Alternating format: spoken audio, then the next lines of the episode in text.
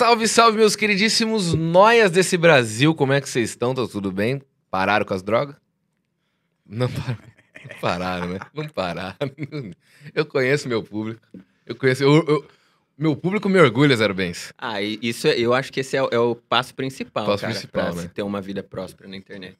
Eu acho que quem, quem não tá bêbado ou não tá drogado hoje em dia é psicopata. Ah, completamente. Você Não concorda? tem como. Não, quem tá feliz hoje é psicopata. Psicopata. Psicopata.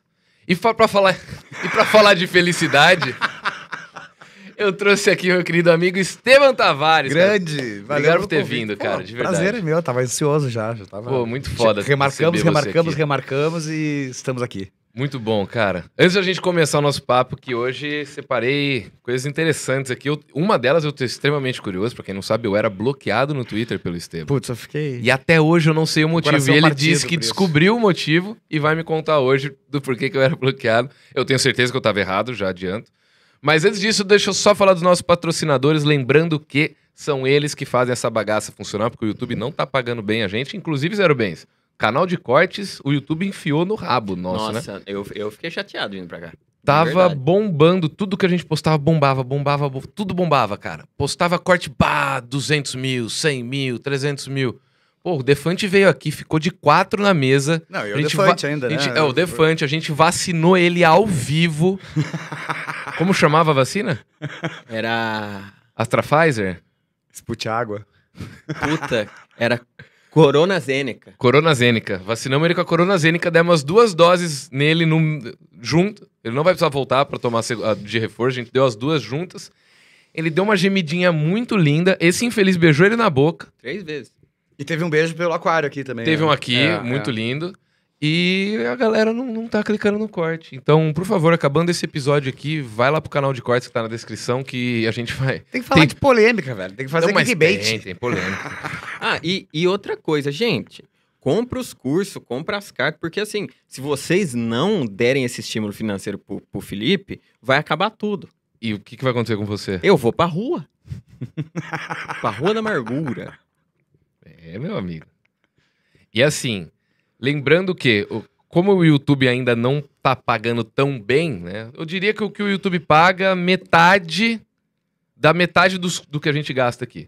A gente consegue bancar isso aqui 50% com o YouTube e o resto com os cursos e a loja. Então compra meu curso, cara. Lá você vai aprender as melhores mágicas. pro- Cara, as mágicas que eu fazia na televisão quando eu ainda era amigo do Ratinho, que eu ia bastante lá, é as mágicas que eu ensino no curso. Então entra lá em mágicaprofissional.com.br. Se você usar o cupom FALACADABRA, você ganha 30% de desconto. São dois cursos, um de baralho, que é um curso super completo, teoria, técnica, prática, e umas 20 mágicas, mais ou menos, com baralho.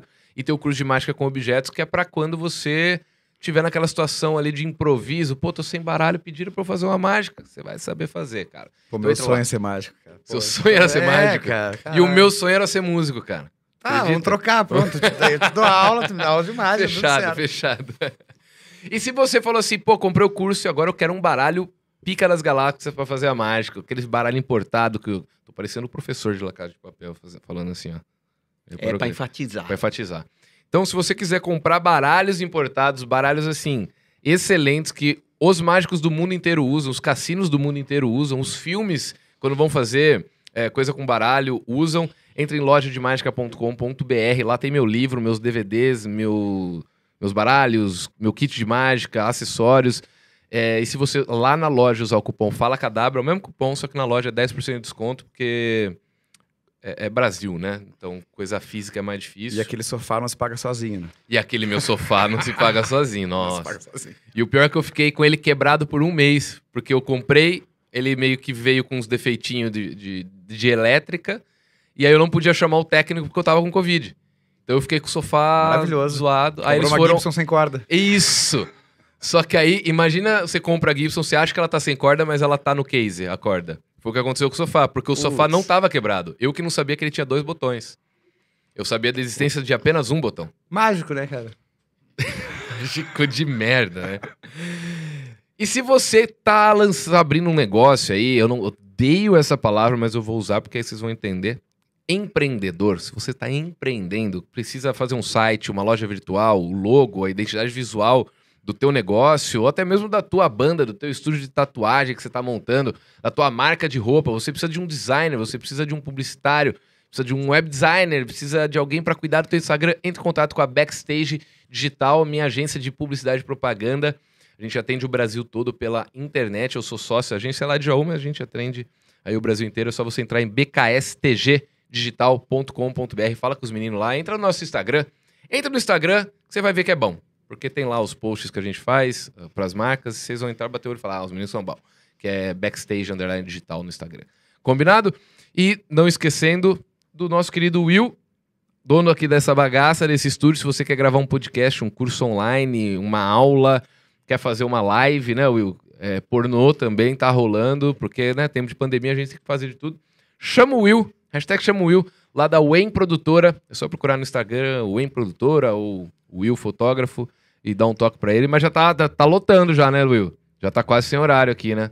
Cortez, o Lucas Salles com o Brian Riso. Ah, o Brian e o Lucas estão aqui também? O Brian e o Lucas estão aqui também. Caramba, do caramba, amo os dois. Né? Não, eles são muito gente São boa. muito demais. boa. Então, qualquer coisa, precisar de, de estúdio, dá um toque no Will, chama o Will. Lembrando que, a partir desse mês, esse podcast se tornou um podcast solidário, 10% da renda será revertida para alguma instituição de caridade. Esse mês começando com o padre Júlio Lancelotti, mês que vem com Solidariedade, Vegan do João Gordo, e no outro mês a gente vai doar lá para... Pra... Ah, eu sou embaixador da marca, esqueci. A, a dos A gatinhos. dos gatinhos é, é- Não sei o que Cat. É. Catland! Lá pra Catland, que, que cuida de gatinho resgatado de rua. Se você, pô, não tenho condição de adotar um gatinho, porque, mano, minha casa é foda e tal. tem- Dou uma ganinha lá pros caras que eles cuidam dos gatinhos por você. Então, compartilha aí, porque é sempre bom. E, e o Superchat também, tudo que, tudo que envolve esse podcast vai ser doado 10% lá pra galera. É isso. E aí, Esteban? Estamos aí nesta merda, dessa pandemia. Essa merda de país, né? Que morar no Brasil já é a comorbidade, né? Não tem. Não, comorbidade nasci brasileiro. É nascer brasileiro. Chegar no postinho e falar: qual que é a sua comorbidade? Eu nasci aqui. Eu tô torcendo, eu odiava envelhecer, eu tô torcendo pra envelhecer, pra primeiro tomar vacina e depois morrer rápido também. Porque velho vai morrer, morrer logo, né? É, Então. já resolve tudo de uma vez. Cara, me conta, antes da gente entrar mais. ah, Quero falar sobre a sua carreira, mas. Porque. O que, que eu fiz, cara? Cara, eu tô boa. muito envergonhado. Sabe que eu fiquei. Não, não, em primeiro lugar, cara, é, eu fui pesquisar isso aí, pra Aham. tentar descobrir, né? Botei ali arroba, você Tavares, pra ver se te falar alguma coisa diretamente pra mim. Só que assim, aí eu vi o contexto toda a história, eu lembrei do tweet no dia, assim. É, teve aquela treta minha que envolveu eu, o youtuber, toda aquela história que todo mundo sabe. E tava todo mundo ali meio que na época, tipo, bombardeando, bombardeando, e eu já tava, cara, saturado, meio que bloqueando todo mundo. E aí, velho, eu me lembro que tu comentou uma coisa super, só que eu não vi que era tu também, saca? Quando o cara. tá- Mas eu, Foi- naquela época lá, eu não. Eu Não tava tinha nada a ver. Eu, tinha- eu- não, eu, tava, falou- eu tava completamente fora da cena de youtubers por- naquela época. ainda, É, entendeu? foi uma coisa assim, alguém me marcou que tu tinha falado que eu tava brigando com o Lucas, e na real nem tava, saca? Depois te mostro o tweet. E eu nem tava, porque eu tava saturado daquela história já me perturbando. E, na real, era uma época que eu e o Lucas tava meio que mais amigo, assim, depois que eu saí da banda. Aí alguém me marcou, assim, eu falei... uh, Era um tweet do tipo assim, ah, bom dia, já começamos com o Lucas e Tavares se mandando de direto na internet. E, na real, Ah. cara, foi super besta, mas como começou todo mundo a marcar, e a galera gosta de o circo pega fogo, eu já tava saturado de outros problemas, eu acho que eu bloqueei ali no... Mas fez certo. Quando eu achei... Eu de você nem tinha desbloqueado. Quando eu achei o teu Instagram, velho, que quando uma vez eu postei que eu queria aprender mágica, e aí eu vi que tu tinha colocado, putz, bicho, sou mágico, eu te ensi-" aí eu fiquei com o coração partido, assim, cara, porque eu falei, pô, o cara foi fofo pra caramba, foi bacana comigo pra caramba, e eu fui lá bloqueei, o cara, que Não, merda. Mas... mas foi mais uma. mereci, mereci, 2017 que eu tomei um pau grande na internet por causa dos lances, eu, eu, eu meio que tava no automático, assim, bloqueando, saca? Tipo, vamos tentar ver quem gosta de mim, porque senão a galera vai pegar muito no pé pra um assunto Aham. que era super Não, mas é, assim, é- e, e a gente vai aprendendo um pouco com a vida também. Eu, em 2017, eu era outra pessoa. Eu também, é, 2018 eu era outra, 2019 eu era outra. E que bom, né, cara, que a gente vai Não, evoluindo. e hoje a gente tá aqui trocando ideia. Eu já fui num show seu no Oxigênio. Você tocou no Claro, Oxigênio claro, Festival? pode crer. Foi no Oxigênio. E eu lembro de ter chego com uma mina lá, que, que inclusive é, é conhecida aí, né? Sim. De pessoas do, do meio. E eu, meio que papagaio de gatão, a hora que você começou a tocar, eu virei pra ela e, e fiz alguns comentários meio bosta, que hoje eu falei, cala, cala a boca, Felipe, que imbecil. E a mina nem pra me cortar também fala, cala a boca, moleque idiota, velho. Mas, cara, a gente é assim, A a gente gente, vai é aprendendo, passional né? com as coisas também, É. sacou? A gente vira passional. E aí, às vezes, o cara. Eu já fiz tanta merda, velho, no Twitter. Então, assim, às vezes tu tá ali, tu acha que tu tá falando só pros teus amigos, sacou? Às vezes tu tá assim, querendo. Mesmo que brabo, tu quer expor alguma coisa, na verdade, tu. É. Né? E aí eu tava também numa época meio com a paciência baixa. Aham. Né? A gente tava falando do Magal. Magal, eu amo o Magal, mas até eu e o Magal tretamos, entendeu? Porque. Mas me conta, fala alguém da internet que o Magal ainda não brigou. É, isso é verdade. É, não, é que, é que- mas assim, o Mas Magal. eu falo isso pra ele. Eu tenho que admitir que o Magal, no meu caso, ele foi maravilhoso. Porque ele me pegou bêbado, caindo numa festa, assim, podia ter me arrebentado a pau. E chegou, pô, cara, vamos conversar, desculpa aí, eu fui cuzão, tu também foi. E se desculpamos. E aí que a gente começou a conversar, porque até então eu não sabia que era o Magal, Aham. eu não sabia quem eu era direito. Sacou? Quando ele me xingou. Sim, sim, vez. sim. E eu peguei pilha mesmo. Porque eu já tá... Porque assim, cara, quando o, o, o fã médio das galeras começa a xingar, meio que tu ignora. Mas aí tu vê um cara que fala pra uma galera também. Perfil Uhum. verificado, e o cara que tem um monte de público, a opinião dele importa. Sim. Aí eu peguei pesado, eu fiquei, eu fiquei brabo com o Magal cara, na época. Fiquei assim, caralho, que cara filho da puta.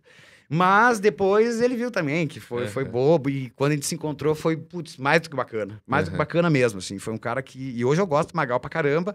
Eu vou te dizer que eu não saio mais procurando o Magal porque a gente tá numa pandemia, Sim, senão sim, eu gostaria de estar tomando uma cerveja com ele. É, eu falei ontem pra ele, né, que eu gravei lá o, o programa dele com o Bolívia. E aí a gente voltou de Uber junto, que é em Santo André. Então a gente teve bastante tempo pra voltar conversando. E, e ele também mudou pra São Paulo recentemente, Exato. igual Ali eu. perto da nossa casa. É mais isso, ou menos, isso. né? E aí eu falei, pô, cara, eu tô doido, porque eu mudei pra São Paulo realmente pra ter esse network com a galera do YouTube. Era o principal motivo. E eu mudei pra cá e, pum, pandemia.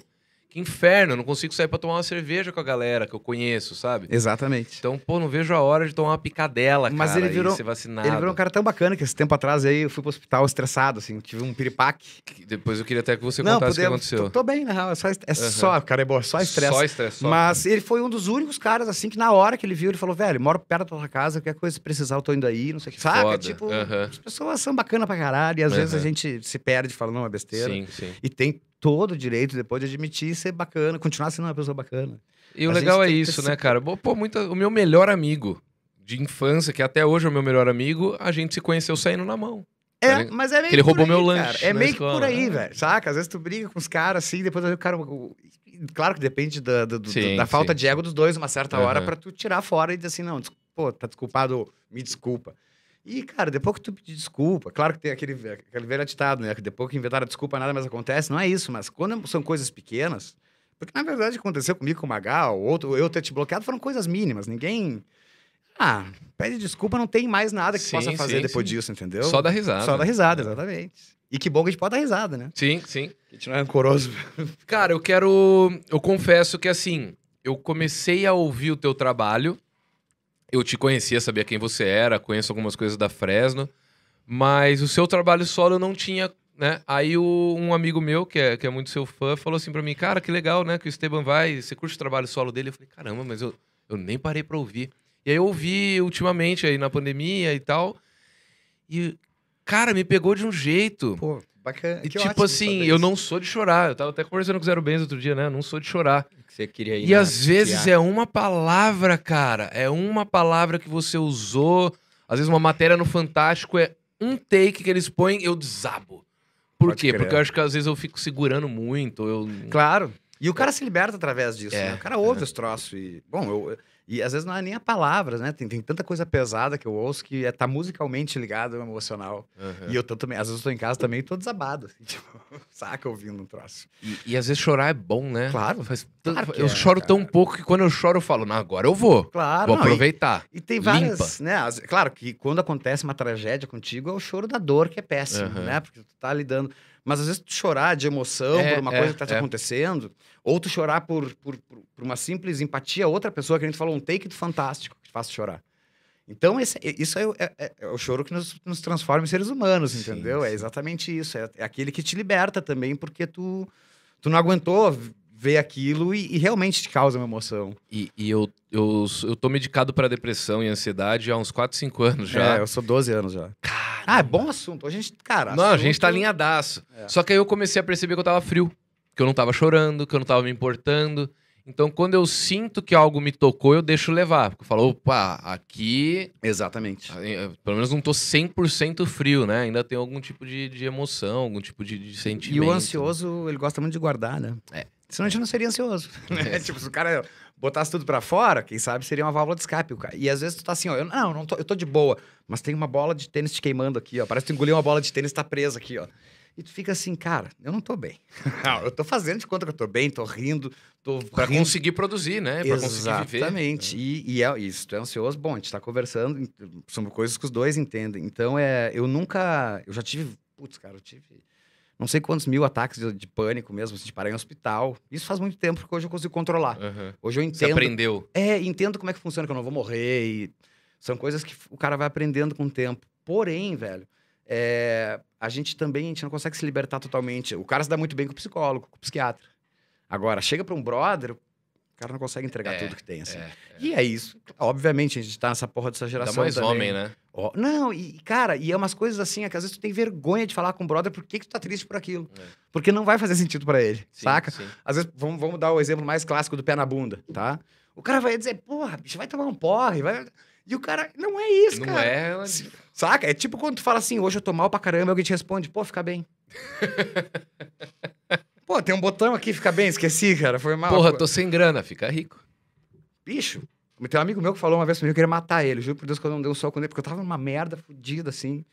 E eu tava com grana contada pra pagar o aluguel, assim. E eu falei, velho, não tem dinheiro. E ele falou, vou até fazer o sotaque dele, porque é grande amigo meu. Man, mentalize dinheiro, man. Puta, Porra, velho. mentalizar dinheiro, eu continuei sem pagar o aluguel. Caramba, meu. E eu queria matar ele, velho. Eu falei, matar, filho da puta, velho. Mas é isso, entendeu? Tipo, e a gente tem essa coisa do. do- fica remoendo aqui Aham. dentro e parece uma caixinha com uma chave que tu só abre pra um profissional, porque tu também te engana que o Ou profissional. no Twitter, que é o pior lugar pra você se que é o abrir. pior lugar. Exato. Aí que a gente começa a se queimar. É, na é. real. Por ser ansioso demais. Sim. É tudo momentâneo. assim, tu vê uma coisa, eu vou xingar esse cara. É, é. Você mora esse cara.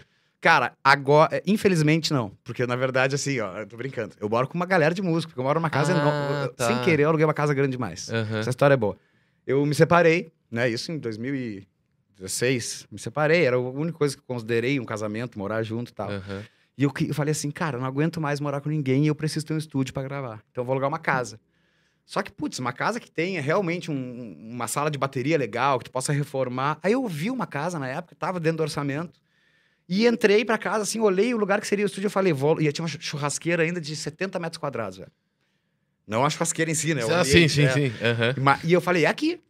E foda-se, eu vou dormir Uhum. naquele quarto lá, que era o terceiro andar, tinha um quarto. Eu falei, putz, essa casa é de um cara super solitário. O cara tem uma churrasqueira, um lugar que era uma, uma oficina de costura, que virou meu estúdio, Aham. e um quarto. Só que eu não sabia que eu tava alugando uma casa que tinha mais três quartos na frente. Que eu não vi, velho. Eu olhei o lugar do estúdio e falei, é aqui que eu vou ficar. Caramba. E eu fiquei sozinho uns dois meses. Só que Uhum. aí, cara, tu começa assim. Casa grande não, sozinho, sem não é? nada. Tinha três quartos assim, ó, só com. Se tiver fantasma, era fantasma. Nada de móvel. Não, eu, inclusive eu móvel. trancava. Nada, nada, eu trancava a casa daquela dos quartos para lá porque ninguém Aham. usava. Aí começou a, a, a- a minha casa virar a, a casa dos devolvidos, né? Que nem eu chamo. Que, é, que aí começou. Um amigo meu tomou um pé na bunda, não tinha onde morar. Aí eu falei, velho, tem um quarto aí, né? Aham. Longe do meu, meu. Meu quarto é no outro andar da casa. Fica aí, quanto tempo tu quiser. Dois meses depois, meu melhor amigo tomou um pé na bunda. E eu, ah, vem aí, né, cara? Fica aí em casa também, tem problema nenhum. E outro brother meu, assim, daqui a pouco só pintou com a mochilinha na frente de casa com o cachorro dele com o edredom. Ô, velho, tem um quarto aí, acabei, minha mulher acabou de mandar embora. E aí eu falei, tá, galera, fiquem no andar de baixo dessa casa aí, fazem o que vocês quiserem, e eu fico lá em cima, a gente se vê quando der. Aham. e aí eu acabei morando com uma galera. E hoje Até, tô- até hoje. até hoje, até Aham. hoje tá lá, tá, tá aguentando. Mas tudo bem, é divertido. Às vezes eu tenho embora de mandar, vontade de mandar todo mundo da merda pro apartamento. Mas como eu moro tão longe deles assim, eu também me tranco no quarto e falo, ah, tá, deixa esses lá embaixo. É, eu, eu, como eu moro sozinho, cara, às vezes eu. eu a gente conversa, eu inclusive falei isso pro Zero Bens. É, eu não- às vezes eu vejo uma notícia, leio um absurdo, ou. E quer pô, comentar? Eu preciso comentar com alguém. Eu não vou ligar pra um amigo meu, mandar um zap. Não, posto no Twitter, porra. É pra isso que serve o Twitter. Só que aí depois passa, sei lá, três horas, aquilo já tá velho, eu leio e falo, cara, por que, que eu postei isso, meu? Cala a boca. Exatamente, é o problema de morar sozinho também. É. Não, Mas, mas, cara- mas, ele, ele também manda de vez em quando no WhatsApp, ele tá seguindo uma linha de, de, de raciocínio, aí ele... Não, então, o Zero Ben... Ah, o meu gato rasgou aqui, ó, você acredita? Você comenta com alguém, velho. Acabei de comprar o sofá e meu gato já rasgou. O bom de morar com mais pessoas. na Eu já tô velho pra morar com muita gente também. Daqui a pouco eu vou mandar todo mundo da merda e vou voltar pro apartamento. Mas o bom de morar com, com, com mais, com uma galera é que nunca falta fumo. Ah. Tipo assim, entendeu? Tipo, não. Acabou meu fumo. Puta Uhum. merda. Gurizada, quem tem fumo aí? Todo alguém mundo tem. salva, alguém não, salva. sempre salva. Não é nem salva, já desce, já pega metade pra ti. Amanhã a gente resolve lá com fulano e tá aqui. Isso pra mim é a maior vantagem. aham. E dividir disco, que eu ainda sou o cara. Se bem que Ah, agora tá. nem ouvi meu LP mais também. Já estamos tão cansados de limpar LP que eu. Quando, quando o, o Brasil permitir, vou te chamar lá em casa que eu tenho a coleção inteira do Guns. Eu vi umas coisas. Tem umas coisas mais tenho, sérias do que a coleção tenho, inteira. tenho, É, tem bastante coisa de colecionador, assim. Tem o box da Eu Appetite, vi tem umas é coisas nojentas. Aquele box é nojento. Aquele box é Aquele é nojento. nojento. Não precisava ter ele. Mas eu tenho. Ah, mas é que aquela. Cara, o Beto Bruno. O Beto Bruno ele tem 14 versões do Circus dos Stones. 14! Eu tenho certeza que ele só ouve uma. Aham. Ele Cê- tem 14 e tem uma sonata lacrada. É, eu tenho um cara amigo que- um conhecido meu que é colecionador só de Guns, Felipe Fleury. Fleury, não sei como é que fala. Tá. Ele tem o Appetite for Destruction, que lançou no Brasil, o que lançou no Japão, que lançou na Austrália, que lançou em Amsterdã, que... vários, assim, sabe? É e tipo não só em Aquiles- vinil, O Aquiles Iron Maiden é assim também, né? É? O Aquiles tem, assim, 18 volumes de cada de Iron Maiden. Caramba. Ele tem o do Japão, ele tem a edição nova americana, ele tem não sei o quê, o, o que saiu triplo, e assim os caras vão ficando loucos. Mas só quem, quem gosta de colecionar as coisas que tem. É verdade. Tem- É, eu já, o meu- minha, coleção é com, com, com action figure de terror. Ah, é? É, e com máscara do Jason. Eu não sei quanto. Eu tenho máscara do 7, né? Tem máscara autografada. é. Caralho, que foda. Não, eu, eu, eu sou. Quer dizer, isso na época o cara ganhava dinheiro pra ficar comprando essas porra no eBay, porque hoje em dia o dólar, do jeito que tá, não. Mas eu tenho máscara. In- in- inclusive, eu acho que eu tô solteiro meio que por isso, porque estão todos no meu quarto, na parede. Todos os bonecos e todas as máscaras do Jason estão espalhadas pelo meu quarto. Aí tenho máscara do Hannibal, tenho máscara do Michael Myers, eu tenho. E eu quis botar um Jason enforcado no meu pátio uma época, mas aí eu pensei Não, que os vizinhos iam pegar mal. Não, assim. senhor. É, essa é a sua verdadeira essência. Uma, uma moça que não aceita isso, ela não vai te amar. Você Não, mas eu entendo que ela se mesmo. assuste. Entendeu? Não, tu- tudo Né? bem, mas é compreensível ter essa primeira impressão, mas a- aquele é o Tavares de verdade. Então, se ela não amar aquilo que Um tá amante no de um pacotão, psicopata fictício. como, um adorador um psicopata como fictício. tá a sua zumbi. ficha na Na polícia. tá- polícia? tá- tá- Seu réu Eu primário só tá entrei, cons- na, só entrei na, na delegacia pra, porque roubaram uma vez um carro. Então acabou, não é psicopata. Agora, quando eu era adolescente, tomei tanta porrada por causa de maconha também. Mas tá registrado? Se não tá registrado, não, não, não. aconteceu. Não, não, não. não. Não, isso não acontece mais. Deixa eu te perguntar. Vamos, vamos falar da sua carreira, mas aquela pergunta de sempre, mas é Tá. legal pra dar o start e você ir numa linha cronológica contando. Por favor. O interesse pela música começou como e quando? Cara, é, começou. A galera que me vê hoje e tal. que eu, hoje em dia, basicamente, se eu tivesse que fazer. Que dizer assim, ah, me diz um estilo que tu mais ouviu na vida, seria rock, obviamente, Uhum. né? Mas é, eu comecei por causa do Renato Borghetti, que é um acordeonista gaúcho. E meu pai me deu um vinil dele. E eu me lembro que eu pirei, assim, que era um cara cabeludão, tocava acordeon pra caramba. E só que a realidade na- no Rio, Grande, no Rio Grande do Sul, não, no Brasil, na época não tinha nem lei de importação. Então tu não conseguia as coisas da China, por exemplo, que a gente tem hoje, que é Uhum. barato. E um acordeon aqui era caríssimo. Não dá pra dar pra uma criança um acordeon. Tá, beleza. E eu, eu meio que já tinha entendido que eu não ia poder tocar acordeon, não tinha nem professor direito. Eu morava numa cidade de 70 mil habitantes. Como chama? Camacuã, que é uma cidade Caramba. do interior do Rio Grande do Sul, Aham. ao sul, assim. E depois mudei com a família pra Pelotas, velho. E assisti, porque eu tô velho o suficiente pra. Eu não tinha TV a cabo, né? Tipo, nem existia TV a cabo no Aham. Brasil. E aí, na época, eu tinha. Na cidade, pegava. Não era SBT, como é que era? TV Guaíba, que é de Porto Alegre, e pegava a, a Globo, Aham. né? E, e toda segunda-feira passava um sucesso na Globo. E eu vi o Labamba, do Hit Valens. E eu Uhum. enlouqueci, velho. E aqui, porque eu, tinha- eu não entendia como é que era a diferença da guitarra pro violão. Eu era uma criança, sete anos. Ali no Labamba começou a ter um certo. Tipo assim, putz, isso é legal, bicho. E eu já vi a Stratocaster e falei, caralho, isso é legal. O lance da guitarra, a história de vida do cara. Né? Pra uma criança de sete anos, o cara tinha 17, tava fazendo sucesso, Aham. tinha namorada que queria. Tava tudo bem. Tá, mas assim, até na época, sete anos, também não te dava uma guitarra. Também Uhum. não tinha essa. Aí fiquei mais um tempo, até que quando eu tinha 10 anos, a gente conseguiu uma parabólica para ver outras coisas. E eu botei na MTV e deu a premiere do November Rain, do Guns. Né? Tive que pular uns anos aí no tempo, né? Mas Aham. Eu tinha 10 anos, aí eu falei, caralho, que é esse cara? 91, 90... um Era, dois. é, co- comecinho de 92, Comece- eu é. acho. Eu, eu me Acho até foi- chegar aqui é, demorou um pouquinho. né? É, é. E, cara, eu vi o Slash e eu É, falei... até porque ele- o, o, álbum é de 91, mas, Mas os clipes são os de clipes, 92. é, e a divulgação quase É, toda de é, 92. aham. E, bicho, aí foi assim, quem é esse cara, pelo amor de Deus? Quem é esse cabeludo tocando essa guitarra? Porque aí o som... da- Na minha cabeça, que eu via músicas variadas, eu não entendia o que era um solo de guitarra. Aham. Quando eu vi, assim, esteticamente, como é que era aquilo, aí eu me lembro que eu corri pra uma locadora e eu aluguei o... Your Illusion 1 e 2 no Japão. aham. Que era um show... O show. o show. É, é o mais, eu acho que é o show mais famoso Claro que eu Guns, posso né? estar perdendo três meses na explicação, eu era uma criança, mas eu Aham. me lembro que esse. Aí esse show acabou comigo. Do tipo assim, de eu pegar um pedaço de pau, fazer que era uma guitarra, ficar melando no espelho, de- comecei a deixar o cabelo Imitando a dancinha crescer. Comecei a deixar o cabelo crescer, queria ser o Slash. E aí que eu convenci a minha mãe a me dar a primeira guitarra. Aham. Só que aí pra tu ver, né, cara? Os teus pais não te davam guitarra, mas eles te davam uma moto. Eu com 11 anos ganhei uma moto. E comecei a me matar. E eu ia me matar rapidinho. E aí minha mãe falou assim, ó, tu vai morrer. Né? Básico, assim, tu vai morrer. Eu vou ficar sem filho e não sei o que te dizer sobre isso. E eu falei, eu vendo a moto se tu deixar eu comprar uma bateria. Uhum. Eu queria também entender como é que funcionava a batera, tudo por causa dessa porra desse show do Aham. Japão. E aí a minha casa foi virando um antro de instrumento, saca? Cada aniversário, cada festinha, tipo, ah, agora eu quero um baixo. Aham. Saca? Agora eu quero. Tá... Compra um teclado aí pra ver como é que funciona. E aí a minha, minha mãe foi botando pilha pra caramba também, meu pai também. Nunca me negaram. Aham. Nunca falaram pra mim assim, ah, porque se tu for músico, tu tá fudido.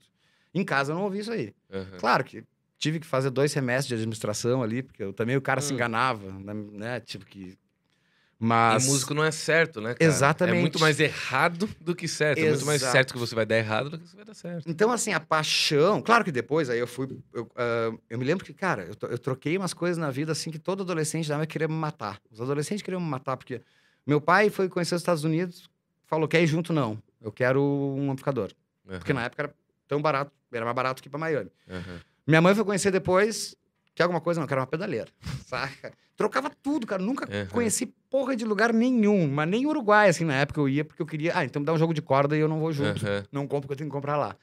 E fiquei essa adolescência inteira. Aí fui para o Maiden, né? Na época, assim, era meio um passo obrigatório, né? Tipo, tinha o Guns. É, e o Iron Maiden tinha acabado de tocar no Rock in Rio também. no- Ah, não, foi Foi- 2001, na verdade. Foi 2001 que teve É, a volta. é, Mas assim, eu me lembro que no colégio, né? O cara é babaca pra caralho. Se, denomi- se denominava ainda fã de hard rock como poser, né? Hoje em dia, poser é outra coisa. É. né? Nos anos 80, poser meio que era o fã de hard rock no, no Brasil, né? Uma coisa que o brasileiro inventou. E aí eu tinha uns colegas, uns colegas não, uns caras do colégio mais velho que nos viam com camiseta do Guns e ficavam, olha lá, seus posers, seus merda. Os caras com a camiseta do Iron Maiden. Ah, Falei, vou comprar um disco. porra. Era o, era o Benja. É, é. O Benja. E, e outra, estão indo contra o melhor movimento que o rock já pariu, Pô, cara. a farofada. Ah, se não é, eu tenho aqui hard lindo, rock cara. tatuado. Tu Farofa tem é linda. na mão, né? Tem, então, tá, é, eu concordo, a farofada era linda. Mas o cara, ali na pré-adolescência, o cara quer agradar os mais velhos. Sim, sim. Fui lá e comprei o Number of the Beast. Claro, primeiro, né? Comecei a virar um Maiden pra caralho. Aí já ganhei outra guitarra e- e fui para as primeiras aulas, assim. Uhum. Me lembro que o primeiro solo que eu aprendi na Mas vida foi antes disso, você tinha os instrumentos e, E ficava na frente do espelho. Ah, Porque, tipo ah, assim, tá. já era também uma coisa assim, cara, eu, eu, eu era. Sou ansioso, então assim, eu não queria aprender Dó Ré Mi, eu já queria sair tocando um solo. É impossível, né? Hoje, né?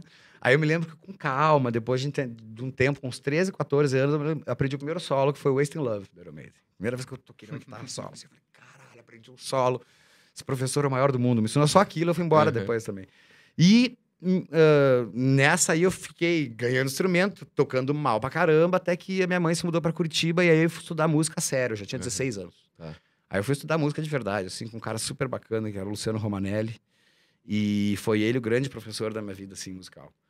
E ele meio que me deu uma visão geral. Pra ter uma ideia, era uma sala muito parecida com essa, até assim, que, que da aula. Eu nunca toquei guitarra na aula que eu tive com ele. Ele- Ela, era ele, uma lousa e harmonia e improvisação, vai, vai entender campo harmônico, vai entender tudo. O jeito que tu vai tocar, o problema é teu. Aí tu compra a revista, o cara vai te ensinar como é que segura a paleta. Eu preciso que tu entenda de música em geral.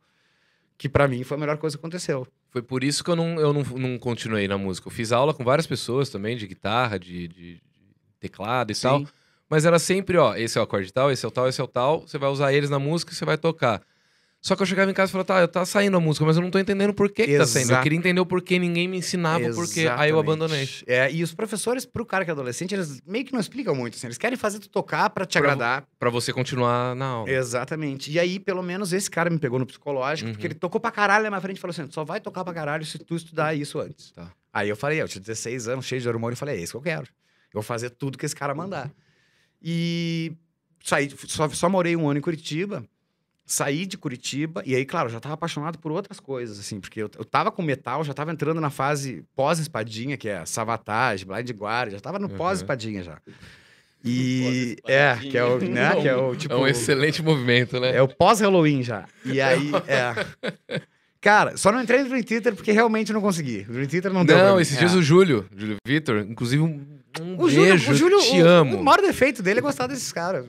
E ele, eu, eu perguntei, galera, alguém me indica, por favor, bandas de rock que tenha bastante teclado, piano, que eu adoro, né? Essa mistura do blues com o rock e tal.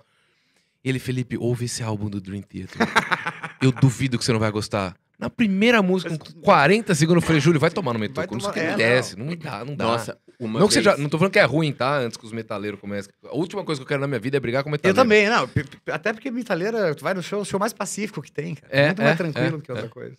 Uma vez num barzinho, há uns anos atrás, um amigo meu foi me zoar que eu sou muito fã de Rammstein. Eu também, cara. Sou muito fã de. Rammstein. E ele, ah, mano, eu escutando Rammstein aí, não sei o quê. Eu, não, mas você gosta de Dream Theater, não gosta? Gosta. Então, vamos... Cara, vamos isso Tá aqui, nivelado, vai, isso aqui vai acabar no aqui. Whiplash, hein? Essa história dessa essa conversa vai acabar Vai, no vai, Whiplash. não. O, o principal Com escritor lá do médicos o, de todo o Brasil. o Igor, meu querido amigo lá do Whiplash, ele, ele fica de olho aqui no- nos Não, cortes. com, com, com todos os médicos, que são a única classe fã do Dream Theater, né? É médico. Porque é uma música sep, é, asepsia pura, aquilo ali, né? E... os médicos solteiros do Brasil vão ficar furiosos com essa nossa. Puta, agora, agora, agora eu peguei pesado. Tá, mas é Eu isso. também acho que o- o- esses caras de Harley Davidson que vai em protesto pro Bolsonaro, tudo médico. Tudo médico que queria ser o, o Jack Steller, Aham.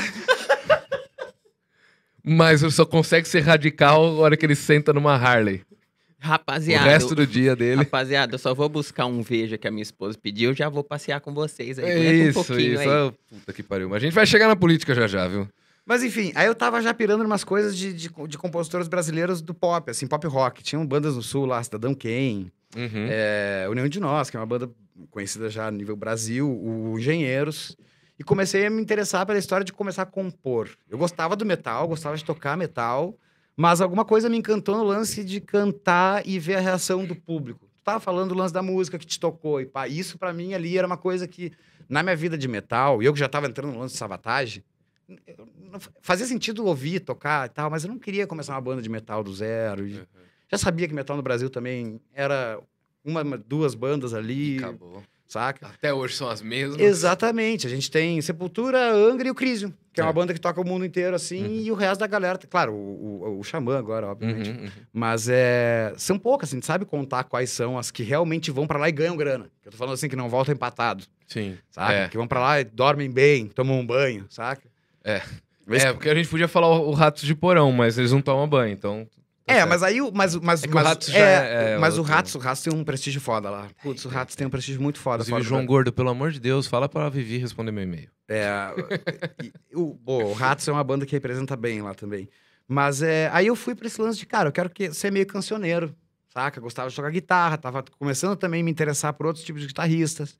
Não era mais o lance do metal, Floyd Rose, ah, começando a entender mais Fender, que era coisa que lá na infância tinha achado bonito. Uhum. Começar a gostar mais de coisa mais pro lado do blues, não tanto pro... Porque a gente vai ver o próprio Guns, que é a banda que a gente divide a atenção, é, é muito blues, né, cara? Uhum. Então, é, aquilo começou a me atrair mais. E, casualmente, na época que eu comecei a faculdade, que eu não tinha nem, nunca tinha tocado profissionalmente, eu peguei uma banda muito bacana, que era uma banda da noite no Rio Grande do Sul, tocava cover, mas era uma banda muito ocupada, porque os caras, eu tinha 18 para 19 anos, e os caras, o mais novo depois de mim tinha 11, 12 anos. Então, os caras tinham família, filhos, os caras tinham que trabalhar pra caralho. E eles tinham show pra caralho. Daqui a Uhum. pouco eu tava com 19 anos, semi-rico. Pra um cara de 19 anos, Sim, entendeu? sim. Tipo assim, eu morava com a minha mãe. E qualquer dinheiro que você ganha é teu. Meio, não, meio ano depois eu tava com o meu apartamento, com o meu carro. Caramba, que sacou? foda. Tipo, tocando na noite. Na verdade, vou te dizer que a minha vida tocando na noite foi muito melhor do que Fresno, Humberto e tudo, assim. Minha vida, pelo menos. Aham. Porque a gente tinha um. era, o cara que toca na noite, ele toca terça, quarta, quinta. Ele não, não é que nem a gente que fica preso no sexta, sábado e. Na época da Fresno ainda rolava umas matinê, porque tinha Aham. menor. Mas era uma época. Então, assim, a minha família viu que, putz, o cara tá se virando, entendeu? O cara vive disso, os caras que estão com ele também são, são bons no negócio. E eu fiquei com essa banda, eu toquei na noite de Porto Alegre quase seis anos, assim. Noite de Porto Alegre não, do Rio Grande do Sul inteiro, na verdade. A gente chegava a fazer 22 shows num mês. Tinha segunda e quarta É, de tipo, folga. banda de baile, assim? Cara, não chegava. Eu chamo de baile até hoje dos meus shows, né? Aham. Mas não chegava a ser aquele baile porque a gente tocava uma hora e meia. Só Tá. que a gente- os caras eram espertos, eles- os, os donos da banda eram muito espertos, eles, eles, ven- eles vendiam pras casas de Playboy, sacou? Aham. Então os cachê eram bons. E casa de Playboy tu não toca seis horas. Porque os caras querem ouvir DJ. É. Entendeu? Então era rapidinho, Aham. uma hora e meia, uma hora e vinte. Às vezes eu saía de casa dez e meia pra tocar, meia-noite e meia tava em casa com caixa no bolso. Que foda. Porque também eu não ia ficar na festa mais. Os caras Uhum. tocam todo dia naquela porra. É. Uma hora já conhece todo mundo. E, mas foi importante pra eu acreditar que, putz, bicho, peraí, dá pra viver dessa porra. Sacou? Claro que tocar na noite pro resto da vida é uma coisa quase impossível, porque teu corpo não vai deixar. Agora, por um bom tempo, eu vou poder me sustentar pra tentar botar a minha vida pra frente. E aí eu comecei com o projeto da Abril. Foi a primeira banda que eu tive antes do Fresno. Né? Que, e, e foi meio que uma coincidência também, porque foi bem na, na época que o Fresno estava gravando na minha casa. Né? Os dois primeiros discos eles gravaram no meu apartamento. Tu vai ver na ficha técnica, era um estúdio. Mas na Aham. verdade era o meu quarto. Tá. Essa é a verdade pro mundo. Era o home studio Meu- da época. Era, era, assim. um- era uma placa da Creative, que era horroroso, um microfone, uma mesinha de som pequenininha e te vira, sacou? E eu Uhum. era horrível, eu como técnico era horrível. Aprendendo e tal, era cakewalk, PC, o cara, saca? Tipo, um mundo novo. Os caras da banda estavam sem dinheiro pra gravar, eu tava precisando gravar alguém porque não tinha experiência, juntou a, a fome com a vontade de comer, puf. Conheci os caras da Fresno. Ah, e a gente gravou dois discos que, por minha culpa, ficaram muito ruins, né? Digo, sonoramente, tem músicas maravilhosas, que são os dois primeiros. Como que chamam os discos? É o Quarto dos Livros Rios da Árvore, que são Tá. discos maravilhosos de composição, mas por minha culpa tem uma mixagem muito ruim. E aí, velho, eu tava com- começando com Abril e, e, e conheci um produtor, o Rodrigo Del Toro, que era um cara... Mas você não tava na Fresno ainda. Não, não, Tá. E eu me lembro que a gente gravou o disco da Abril, e na época a gravação no Brasil tava muito tosca pro Independente. E aquele disco foi uma coisa assim, caralho, vem uns caras que eu nunca. Vê os cara, eu morava em Porto Alegre, não conhecia ninguém. Vê os caras do Glória falar comigo, vê os caras do Sugar Cane, que gravação é essa? Como é que vocês fizeram? Blá, blá. E a Fresno foi gravar com o mesmo produtor. A gente se conheceu todo mundo junto. É, e ali, é, o o- na- quando o disco começou a turnê, o Leso sai da Fresno. E eu tava com a Abril, empolgadaço com a Abril, só que Abril, assim, a gente tocava no Hangar 110 duas vezes por ano aqui, abrimos um show legal, Uhum. mas a Fresno tava pronta já. A Fresno já, já tava tocando o Brasil inteiro. E eu e o Lucas, a gente tinha uma afinidade musical grande. Tanto que no segundo disco a gente já divide música. A gente já divide... E eu nem tava na Uhum. banda. E quando o Leso, o primeiro baixista, falou, vou sair pra ir viajar pra Cancún... Não, essa é é brincadeira. Não, porque a gente falava que ele tinha ido embora... Pra... Ele foi viajar com a mulher pra Cancún e Tipo o Ciro. Gomes, que foi É, Paris, tá. exatamente. É, quando o Leso foi pra Cancún, o Lucas mandou uma mensagem: quer tocar baixo, velho? E eu. Eu nunca quis ser baixista. Adoro tal, mas, pô, tava, tinha acabado de me fuder pedindo empréstimo pra pagar o disco da Abril, que na época era caro pra caralho gravar. Aí eu falei, cara, é uma chance de ir pra São Paulo, a banda tá bem pra caramba, eu gosto dos meninos pra caramba. E eu posso me impor. Eu posso tocar baixo, mas eu posso chegar lá e compor também. Aham. E quem sabe eu possa tocar baixo de um jeito que chame a atenção de uma galera. O que, que eu fiz? Voltei pro Guns N' Roses em Tóquio. Fui lá ver, eu quero, tá, agora eu quero saber como é que o Duff faz. Tá. Tipo, eu adoro o Duff, sempre soube todas as linhas de baixo, mas eu quero ver o Duff. Agora, Uhum. dias e dias. E fiquei horas, dias vendo o Duff tocar naquele DVD específico. Meio bêbado, fora do tempo, mas, tipo, ele tava meio doidão, mas, cara, tinha um lance ali que, que para mim era o lance que ia encaixar perfeitamente com a Fresno. Uhum. Baixo de paleta, drive, coros, é- era o Duff que eu tava atrás. E eu peguei a. a- Não posso dizer que eu desvendei o Duff, que é muita pretensão, mas peguei o que eu entendi dele e vim tocar baixo com a Fresno. E aí eu assumi a turnê do Ciano, que foi o disco que eu não gravei. Uhum. A gente terminou a turnê do Ciano, teve aqueles cinco bandas da MTV. E aí começa realmente a minha carreira, teoricamente, no mainstream, morar em São Paulo, conhecer as outras bandas e, bom... Você entrou na Fresno, ela já tava grande, mas ainda não tinha dado aquela última explosão. Última não, mas aquela grande explosão. a, a Fresno já era uma explosão, porque ali nos, em 2005 o underground tava pop. Sim. Trocou, se inverteu a ordem. Tanto que teve um, acho que foi um Independente Festival em São Paulo, que foi proibido no dia pela prefeitura, porque tinha alvará para 8 mil pessoas e tinha 15. Sacou? Então, assim, já tava muito bombado. Tinham bandas que, que eram enormes na cena. Eu me lembro do, do, do Additive, Days of Days, que eram as bandas que, aham. que encabeçavam a parada. E daqui a pouco a Fresno e o NX0 passaram e esses caras começaram a encabeçar. E eu tava olhando de fora, né? Como amigo dos caras. Então, assim, a Fresno já tinha tocado de Rio Grande, né? Que seria o ponto mais sul que eles tocaram na época, Aham. até Manaus, velho. Sim, no independente, na internet, sem ajuda de ninguém. Sim. E eu entrei na Fresno, não dá pra dizer que a Fresno era uma banda que não era grande já, já era muito grande. Tá, tá. O que aconteceu, a coincidência é que eu entrei, veio o MTV Cinco Bandas, e no MTV Cinco Bandas, o Lucas, muito, muito bom e muito esperto de negócio, eh, teve uma reunião na MTV para avisar que, bom, vocês são as bandas selecionadas, chamaram todo mundo das bandas. E o Lucas, muito esperto, olhou assim, porque todas as bandas tinham um contrato com a Universal Uhum. saca? Menos nós. E a, e a banda tava grande. A Fresno tava com, com, com apoio da MTV, tanto que a, a banda da MTV para os cinco bandas foi a Fresno. A MTV falou: a gente faz com vocês, mas a gente tem que escolher uma banda. Uhum. E a MTV escolheu a Fresno. E o Lucas, repito, muito bom de negócio, chegou assim na mesa e falou: qual é a vantagem para mim de participar se todos vocês são da gravadora e eu não? Teoricamente, assim, não vão me divulgar. Uhum. E aí o Rick Bonadio olhou, então tá, a partir de agora tá da gravadora. Saca? E foi assim que a gente entrou pro Universal e assim que a gente entrou pra trabalhar com o Entendi, Rick. entendi. Ele, ele deu, ele, ele, blefou e Aham. ganhou dos caras. Sacou? Tipo assim, ah, eu não vou ganhar em nada, eu não quero botar minha banda. O Lucas era corajoso pra caralho. Eu não vou botar minha banda Cara. nesse DVD da MTV aí se vocês não me derem nada em troca. Porra, eu, eu já teria dado as calças pros caras. E ele falou: não, se você não for da gravadora, não vale a pena. E aí Mas não Rick... foi um, na minha opinião, não foi um blefe. Trocou Não, com, não, digo. Trocou o- com espadilha na mão. É, exatamente, é. Tipo assim, eu vou, vou largar essa aqui e vamos ver o que os caras me dizem. Qualquer coisa eu levanto e vou embora. Sim, não era blefe. sim, ele não ia, sim. aceitar, ele não ia É, aceitar. aham. Mas eu. é, e os caras compraram na hora a ideia dele. Tanto que compraram tanto que aquele DVD, a única banda que foi divulgada foi a Fresno. E aí a, a Fresno meio que cresceu pro, pro mainstream, obviamente, já tinha três discos, mas com o Polo, que era uma música do DVD, que foi tocar nas rádios. Aí sim, aí começa aquela história de vai na Eliana, Uhum, saca? uhum. Tipo, porque tá com a gravadora, o gravador tem investido. Fizeram playback pra caralho? Cara, sabe que a gente fez até pouco playback, Ah, é? velho. É, assim, claro, tinha umas coisas. Eu me lembro de tocar nos programas da Globo que eu achei que ia ser playback e não era. Os caras Uhum. montavam backline bonitão, assim, aquele da Ivete que a Ivete tinha, era tudo bonitão, Uhum. assim. Agora, Luciano de Mendes foi foda. né? É, tipo, todas as vezes que a gente foi era, putz, a gente já ia mal-humorado. Uhum. Porque. Ah, não vou queimar ela, né? Que não é isso que eu. Até vou, mas digo. Ah, Mas nem era, nem era ela que decidia isso. Exatamente, mas aí virava né? uma bagunça, sacou? Uhum. Tipo, daqui a pouco tinha uh, duas pintas brigando por causa do marido ou O vice-versa. índio Chiquinha passando no meio. É, e aí daqui a pouco tinha desfile de lingerie, com vocês Fresno, saca? Tipo, Uhum. ficava uma coisa meio chacrinha cheirado, saca? Tipo, uma coisa muito já.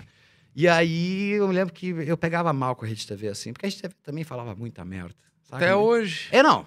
É, que eu, eu não tenho mais contato com, com- eles, assim, mas tipo, eu pegava mal quando era lá. Agora, até que a gente teve chance de tocar ao vivo quase em todos os Uhum. lugares, cara. Que não, legal. não teve, porque o playback era um pouquinho chato mesmo assim de fazer. Imagino. Pra, pra um músico que gosta mesmo do que tá fazendo. né, É, cara? exatamente. E, É claro, tipo pro mágico fazer uma mágica combinada. Exatamente. É tipo virar pra você antes de começar Senta falar. tal cadeira lá. Que Na hora lá que eu já- falar, você pensa. Fala, pensa no número, você pensa no 7, demorou? Aí vai, pensa no número, 7. Aí você, ah. Tipo, Claro que a gente tenho prazer nenhum em fazer uma mágica Grandes ídolos meus faziam playback, porque precisavam. Titãs, Aham. Paralamas. Sim, sim. Mas assim, é, quando tinha que fazer, a gente fazia. Obviamente que não ia negar. Mas a gente teve uma sorte de pegar já a galera querendo som Uhum. ao vivo e tal. E também com a Fresno não era uma banda, por mais que estivesse no mainstream, não era a banda queridinha dos papais e mamães, entendeu? dessa. Aham. Então a gente acabava pegando os programas mais bacanas. A gente fez muito Altas Horas, por exemplo, que foca no som. Porra, o Serginho Sacou? é um cara É muito demais, foda, né, demais, cara? demais. Inclusive, minha última apresentação com a banda é no Altas Horas. Ah, que da hora. E então, assim, a gente teve sorte de pegar mais essas coisas preocupados com o som mesmo. Pouco, a gente foi, a gente, claro que a gente fez toda a tabela, Rodrigo Faro, Eliana, é, X- Xuxa. A Xuxa foi muito louco porque eh, tava menos 15 graus no dia, eu só lembro de passar frio, não lembro nem da cara dela, sabe? Porque, tipo, Só preocupado em tentar é, se É, esquentar. bizarramente. E, mas também foi uma época que passou na minha cabeça, assim, a galera que fala, que fala comigo assim hoje, como é que foi? Ah, velho, se eu te disser que eu não lembro de 90%, eu tô falando a verdade, porque Uhum. é, a gente não tinha vontade na Xuxa. Entendeu? Não, não, não tô falando da Xuxa em si, sabe? A gente Uhum. não tinha muita vontade disso. O cara fazia porque sabia que, tá, é um jeito de divulgar. Mas a gente gostava de ir no Serginho. A gente queria ir lá, sei lá, no Jô, saca? E Sim. não era onde, teoricamente, estava...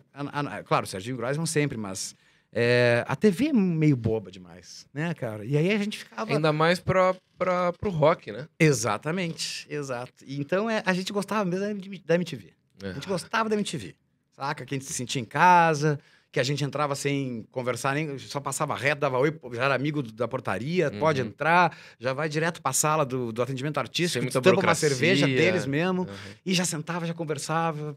E os caras, a, a gente vinha com ideia nossa, tipo, vamos fazer um programa da MTV juntos, cara, vamos.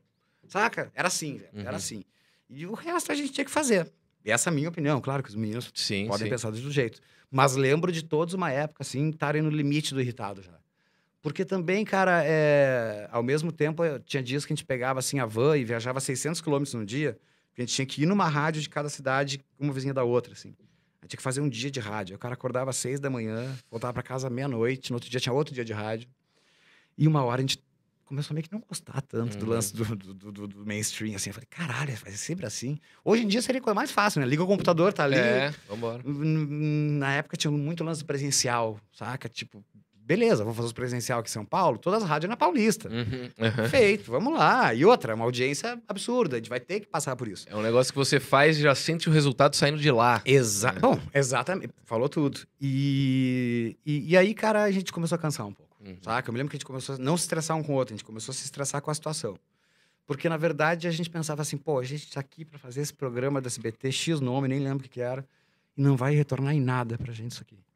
Vai ser pra aparecer na TV pra tua mãe ficar feliz, Aham, entendeu? Tipo, os aham. vizinhos ficar feliz quando tu era, quem te viu pequeno fala, esse eu conheço, esse... Mas não ia voltar em nada pra gente. É, lá em assim. casa, eu- não é que eu. eu- meus pais, igual, igualzinhos seus, assim, sempre me apoiaram em tudo, tudo, tudo. Principalmente meu pai. Meu pai é meu maior fã. Mas eles só foram dar valor, eu digo assim, de falar: caramba, ele, acho, acho que ele conseguiu o que ele estava querendo sim. quando eu fui na Globo. Ah, não, mas eu tenho uma história maravilhosa no Réveillon que eu tava passando na casa da, da minha família, assim, pro par de mãe. E eu me lembro que o dia que tudo mudou, que foi o Réveillon da Globo. E eu tava passando o Réveillon com eles, aí daqui a pouco alguém falou, olha lá o Rodrigo, e, cara, todo mundo muda contigo, é bizarro. Saca? Tipo, não é que, não é que muda por interesse, porque não tinha dinheiro envolvido, mas levei a sério agora, entendeu? Agora eu te levo a sério. Uhum, Agora eu tô te uhum. levando a sério. E era um playback horroroso. Antes era só um, um cara que queria ser músico. Agora que. Agora, agora tu veio. Agora tu tá no Réveillon da Globo. Puta Uhum. merda, né? Então, tipo, e era um playback horroroso, assim. Mas tenho certeza que eles nem perceberam. Não, nem, nem. Entendeu? Mas aquele dia meio que mudou o comportamento dos Uhum. amigos mais próximos e de alguns familiares também. Porque a galera acha que é inatingível uma coisa que, quando a gente tá aqui em São Paulo e começa a conversar, a gente vê que não é impossível. Tu tem que fazer o teu trabalho é bem. Isso, é isso, é isso. Tem que fazer o trabalho Uhum. bem, velho. Se tu fizer o trabalho bem, tu vai chegar lá uma hora. Uhum. Entendeu? Quem mora lá em Porto Alegre realmente tem uma distância eh, geográfica e pensa assim: caralho, eu vou chegar lá, vai ter um bilhão de cara querendo comer minha cabeça. Quando eu cheguei em São Paulo, só teve gente me ajudando, velho. Saca? Eu nunca, nunca peguei muito otário assim, Uhum. tipo assim: ah, eu sei como é que faz tal coisa, não vou, não vou te dar a manha, te fode aí, não. Sempre peguei uma galera muito legal. Sim, sim. Que gostava. A geração, do, essa geração independente dessa, dessa nossa cena emo era muito de se ajudar, sacou? E aí, quando entrou a gravadora, que a galera começou um pouquinho a se separar, assim, tipo assim, Ah, ah, aí começou, aí o ego pegou. Entendi. Mas durante, enquanto era independente, a galera se ajudava muito. E, e com certeza um foi chegando no primeiro espaço que foi a MTV, um foi chegando por causa do outro. Então, assim, com certeza foi o CPM que puxou a mão de todo mundo lá de cima. Que foda. Isso eu agradeço ao CPM Uhum. eternamente, porque foi a primeira banda, e, e o CPM antes do Bonadil. Já era, porque o Luciano já era da MTV, né? Então, assim. Ah, verdade, verdade. E a MTV abriu espaço para eles. Então, as- os caras que vieram lá de cima foi o CPM que vieram puxando o barco depois. Assim, tipo, pô, existe um cenário independente, existe uma casa de show chamada Hangar 110, saca? E isso aqui é interessante. O pessoal da MTV viu que era interessante. E eu acredito que a MTV que fez a gente acabar indo pra Globo depois, que Uhum. fez a Globo abrir esse. Até porque tem aquelas matérias do Emo na Globo, no SBT, que acabaram com tudo. Mas era a verdade da galeria também, entendeu? Na época não era mais galeria do rock. Eu me lembro de ir na galeria antes de qualquer coisa, que eu ia comprar vinil e CD, Uhum. caixa, o Pumpkin Box do Halloween, que tem até hoje. Eu ficava assim, caralho, isso aqui é o universo do metal, isso aqui é o paraíso do metaleiro, tem disco. Aí depois virou a galeria do emo. Aí É. os metaleiros ficaram loucos Ficaram né? loucos, até porque começou a fechar a loja dos caras também, porque começou a galera a vender cinto de taxinha, All-Star de colorido. E eu entendo que o cara que tá ali há 30 anos com o negócio ficou totalmente doente, porque Uhum. tinha dias na galeria que tinha 3 mil pessoas, velho. Virou uma balada galeria, uma balada diurna. A galera ficava tomando vinho na galeria. Sim. E aí eu queria ir na galeria comprar umas camisetas de banda e não podia ir, porque se eu entrasse na galeria, tipo, ah, o cara da Fresa, a Fresa Ah, fechava a galeria. caralho. Já Era um bolo, era morte. Então, mas. E não dava pra comprar na internet, né? cara? Né, Cara, depois que eu descobri da- comprar na internet foi uma maravilha na época, né? Porque o que, que acontecia? Não é que eu era o cara conhecido, mas eu era o cara tatuado, que tinha aquele cabelo X. Não, e você iria no lugar no público-alvo teu ali, Exatamente. entendeu? É. Aí o cara aquele, não, é quando, até outros lugares assim, conheço esse cara. Podia ser eu ou o Lucas, eles achavam que era tudo a mesma coisa. O cara tatuado, tem aquele cabelo estranho, vamos lá falar com ele. Eu não sei quem é. E aí, Por acaso você faz compra no, no, no Walmart ali do, da Pacaembu? Hum, Cara, nunca entrei na Walmart. Não, que agora não é mais Walmart, é, virou Oba, sei lá. Não, na Pacaembu, não. Não, Não, porque eu vi um cara não. igualzinho você com a camiseta da Argentina lá uma vez. Opa, é, é perigoso Aí eu isso. quase fui, eu fiquei olhando, e o cara ficou olhando. Não, Se ele não, cumprimentar, eu cumprimento. Enfim. Eu, eu, eu, sou, eu, eu sou péssimo de mercado, inclusive. Depois que inventaram o aplicativo. Ah, eu tá. Mas, é, ô, Tavares, sobre isso que você tá falando, cara. É, é Big, big. big, big. É big. Big, chama- o Walmart virou Big agora. Ah, tá, tá, mas não, não, não, Não- não não conheci é o o Big. Big. Big, a última vez que eu fui, eu fui em Porto Alegre. Então era um Você vê, era um. A- Ainda bem que você não falou com ele. Você já pensou? assim? Ainda bem que eu não Eu sou cheio. Eu cumprimento muita gente achando que é outra gente. Eu faço pra caralho isso Muito, também. Puta muito. que Depois eu fico pariu. me sentindo um puta de um otário. E o pior é quando isso acontece em Jaú, que, que é uma cidade pequena também, de 140 mil habitantes. E lá meio que a galera me conhece. Não, não tô falando que eu sou famoso, mas É, em Jaú meio que a é, galera o- me é o conhece. interior. É o interior, né? Quando um faz um mínimo de sucessinho assim no interior, a cidade inteira fala É, sobre. eu em Pelotas lá. É, E aí eu vi um cara, outro dia eu tava passeando com o cachorro, vi um cara, ô, velho da puta. Caralho, não é. É, e eu cumprimento amigo assim. É, Ou vem lógico. por trás de um chutão. É, E é, eu, puta, é. já fiz tanta Eu já dei tapa na bunda de É, menina achando que era minha namorada. Puta, não, aí é pesado. Aí, aí é pesado. É que na época eu era, eu era míope, né? É que hoje dá cadeia. Então, mas aí, sorte que a mina que eu dei o tapa, ela parecia muito minha, minha ex. E aí a minha ex chegou e eu falei: Olha aqui, amor, eu dei um tapa na bunda dela. que situação Eu maravilhosa. achei que era você, mas vira de costas as duas. Gente, não parece. Todo mundo entendeu que parecia e ficou por isso mesmo. É. Ah, pensei que tinha feito uma mágica desaparecido, assim. Joguei uma bombinha ninja e... Então, não é só um mago da mágica, é um mago do jogo de cintura. Isso aí é muito. Ah, mas eu tinha que dar um jeito, senão eu ia apanhar ali da, da moça, né? Ia apanhar. Merecidamente. Merecidamente. Mas enfim, aí foi seis anos de Fresno, cara.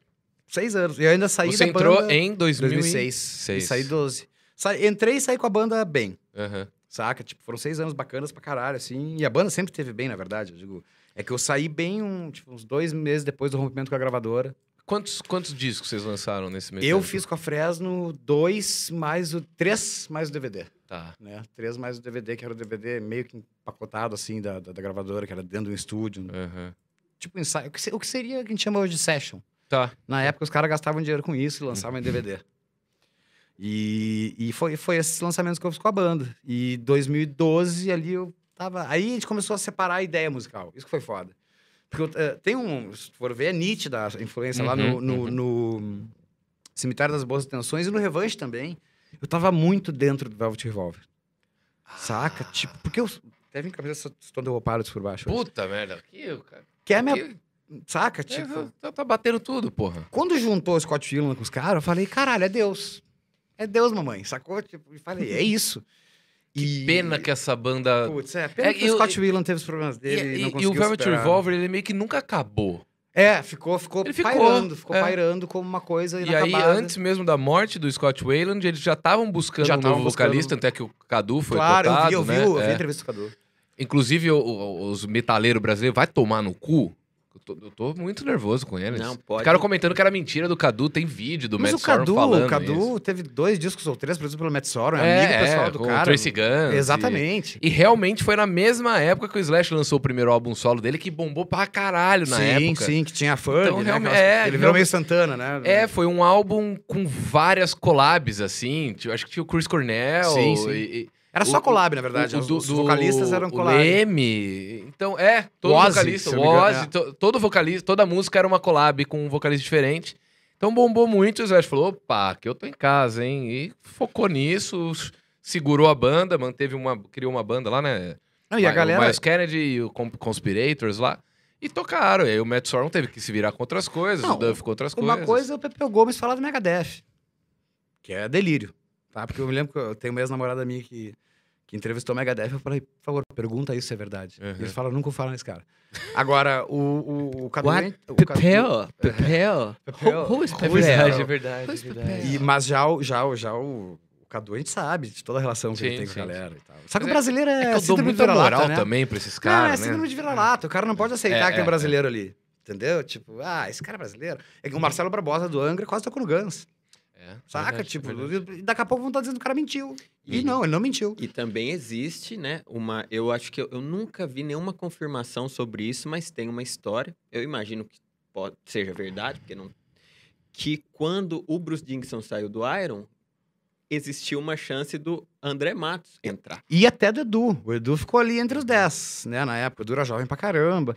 O, e o André Matos, eu me lembro das revistas da época. Rock Brigade, Top Rock, que eram as revistas da época. Não, o André Matos era cotado. Uhum. Eu me lembro que eles queriam o Michael... Eles queriam, não, o público queria ou Michael Kiske, do Halloween, que tinha saído do Halloween. O André... E tinha já o nome do Blaze Bailey, que era o nome que a imprensa tinha... A imprensa inglesa tinha divulgado pra Uhum. nós aqui. E eu me lembro de ver a fotinho dos três, assim, tipo, quem será o melhor para o Maiden? E eu, era, Uhum. eu tava no auge do fã do Maiden, tinha acabado o show de despedida do Bruce com o Mágico, né? Aquele show, não nunca assistiu esse show? Não, não. Cara, procura Eu conheço hoje. muito pouco de Iron. Mas, Gosto, assim, mas é- conheço pouco. Vale a pena ver, porque o show, ele é, é uma música mágica, uma música mágica. uma Que música foda, e eu não sei disso. E eles matam Sou o Bruce no eu sou final, um né? merda, eu sou um merda. Eles matam o Bruce no final, porque... assim, eu é o vou assistir de hoje isso, É, hoje. cara, é bacana. Quem sabe, tu que tá no mundo da mágica deve conhecer muito bem esse cara. Eu não... Mas, Mas eu, eu adoro. o O, já fui em show do Alice Cooper, que ele faz mágica com a guilhotina, que ele Puta, é corta o cabelo. É lindo, é É lindo. que era maravilhoso. Ele cortava as mãos do Dave. Murray, saía com a guitarra do Dave Murray fazendo solo. E tu ficava assim, pra, pra mim, que tinha 12 anos, eu ficava, Uhum. que isso, cara? O que tá acontecendo? E aí foi. é, eu vou tentar lembrar, daqui a pouco eu lembro o nome desse. Uhum. Ou se alguém quiser mandar aí também o nome desse show pra gente Boa, lembrar, boa. pro Felipe ver depois.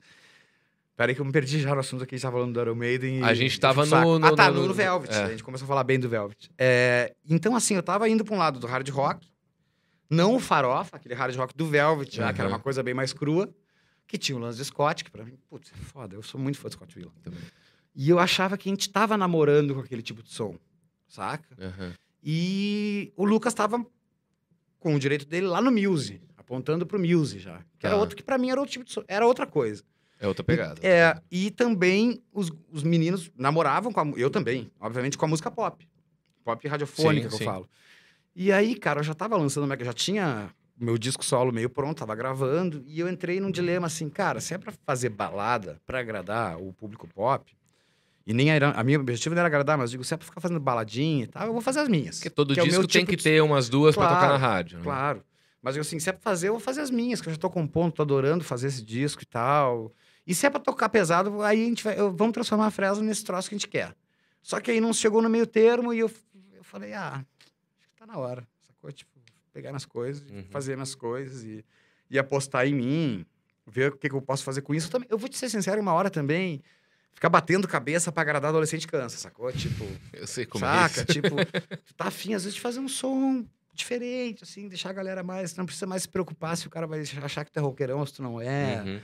Também depois tu desencana, Você começa a desencanar de muita coisa. É, né? exatamente. E aí, todo show era aquela porra que eu tinha que ter aquele personagem que, saca, que era o louco da banda, que tava pra lá e pra cá. E isso também começou a cansar um pouco. Porque tem uma responsabilidade, tipo assim, é. Ah, cara, se Tavares não fizer o show igual de ontem, tá uma merda. Entendeu? Aí tu começa assim, caralho, será que eu devo tanto assim? Ou a galera quer vir te tocar?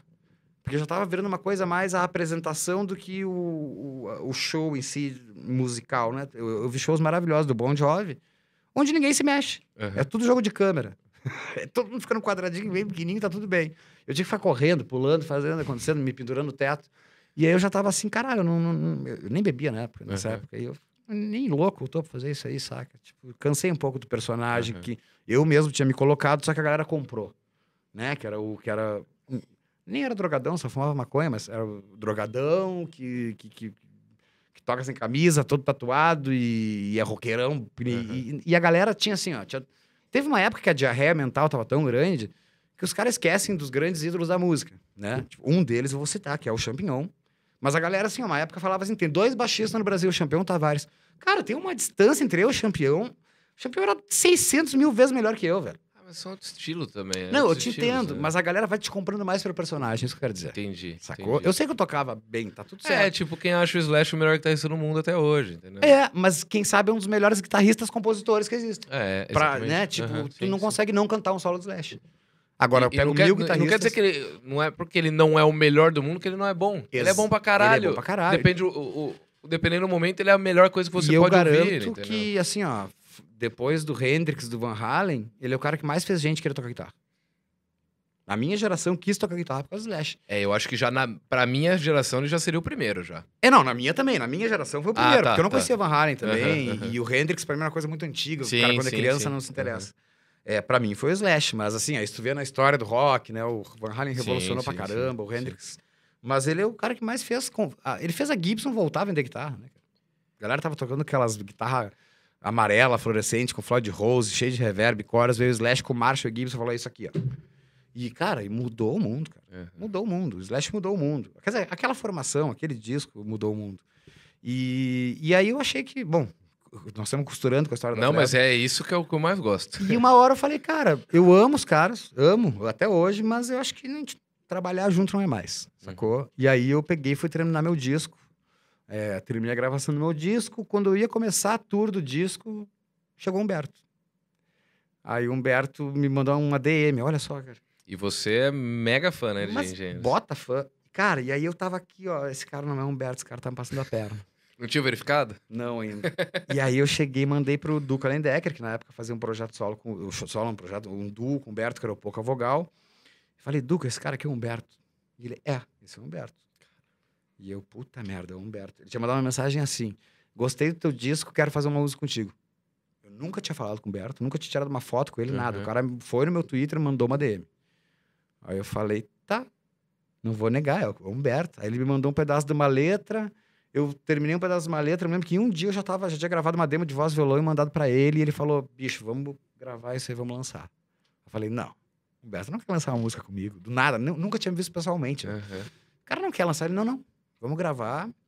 Eu vou cantar aqui no estúdio, te mando, tu grava aí o resto, mixa tudo e vamos lançar, como Humberto e Esteban. Aí eu falei: caralho, Humberto e Esteban é pesado. O mesmo o nome ali junto, né? Uhum. Vamos. A gente lançou. Pra ter noção, na época não tinha Spotify ainda. Foi, a gente lançou no SoundCloud. E, cara, os fãs do Engenheiros piraram. Porque o Humberto tava. Ele tinha feito Engenheiros Acústico 1, Engenheiro Acústicos 2 e depois uma turnê de quatro anos chamada Pouca Vogal Acústico. Que era acústico. Então, assim, os caras piraram em ver guitarra de novo. Os caras piraram no conceito que eu fiz uma música que se chamava o nome de um disco. Tem o disco de 99 deles, que é Tchau Radar. Que não tem uma música chamada Tchau Radar. E eu achava isso Uhum. desesperador. Eu fui lá, fiz a música chamada Tchau Radar. Uhum. A galera pirou no conceito todo. E aí deu uns dois, três meses, ele falou: olha só, quero voltar a tocar com banda, quero voltar a tocar com guitarra e quero saber se quer tocar gui- guitarra comigo. E eu falei, quero. Né? Tipo, nem pensei na minha carreira solo. Falei, quero. Uhum. E aí, eu, depois eu vejo. e aí né? eu conheci o Humberto. O cara já tinha me convidado para tocar com ele. Eu aceitei. E aí o, melhor do meu teste, meu teste pro, pro Humberto foi o melhor teste do mundo. Ah, mandou um e-mail para mim, olha só, comprei umas passagens para tu vir para Porto Alegre. Pô, ser rico é bom, né, cara? Comprei umas passagens para tu vir. Tu sai amanhã no, no voo das nove, tava ali tudo, volta no voo das, das 19, para ir voltar de Porto Alegre só Uhum. pra uma reunião com ele. E eu te encontro na cancha de bote da Praça da Encol, que é uma praça que tem lá em Porto Alegre. Não era uma reunião porra nenhuma, não ia sentar numa mesa. Chega, chega eu, não, a tal hora, tu vai na cancha de bote. Parecia. sei lá, Parecia que vocês iam parecia um trocar droga. é, exatamente. parecia, parecia um thriller no Netflix, Uhum. uma série, uma coisa assim. O que, que vai acontecer agora? O cara vai dar uma balinha pro cara tomar e vai mudar a vida dele. Aí eu cheguei lá, tá o Humberto. Cara, essa cena eu nunca vou esquecer. Loirão, com uma camisa, com a roupa menos combinando do mundo. Camisa do Botafogo, boné do Lakers, que é azul e amarelo. Cara, era o troço mais bizarro do mundo ali, com uma raquete de tênis, que ele tava voltando do, do, do clube, que era na frente. Aí tava aquela cancha de bote vazia, assim, ele sentou, tá e aí, vamos tocar junto? Eu falei, vamos. Tá, vamos tirar uma foto aqui então. Então tá, tô indo pra casa. e foi embora, velho. E foi embora. E eu falei, caralho, eu tô em Porto Alegre aqui com passagem paga. Ele podia ter me dito isso pelo Twitter, não precisava nem falar pro, pro áudio. Uhum. É isso? Eu, não, não é isso. Eu tá. Aí mesmo que eu fui comer com os amigos meus, eu voltei pra cá e eu era músico do Humberto já. Que coisa sensacional. É, cara. foi muito doido. Ah, pra mim foi, tipo, aí, claro, ele me, me- me levou pra Porto Alegre pra começar os ensaios de novo. A gente ficou ensaiando um tempão antes da turnê. E, e ele ainda me deu a opção, pode ficar morando em São Paulo. A gente, a gente paga a passagem de lá e a gente se encontra no aeroporto de destino de todo mundo sempre. Uhum. Aí foram três anos. Três anos eu fiz um disco. Isso Fiz um que, DVD, Que ano que foi foi, 2000. o primeiro contato? O primeiro contato foi logo depois de sair da Fresa, ali foi por junho de 2012. Tá. Eu- a, a, turnê começou em março de. Não, março não, em fevereiro de 2013.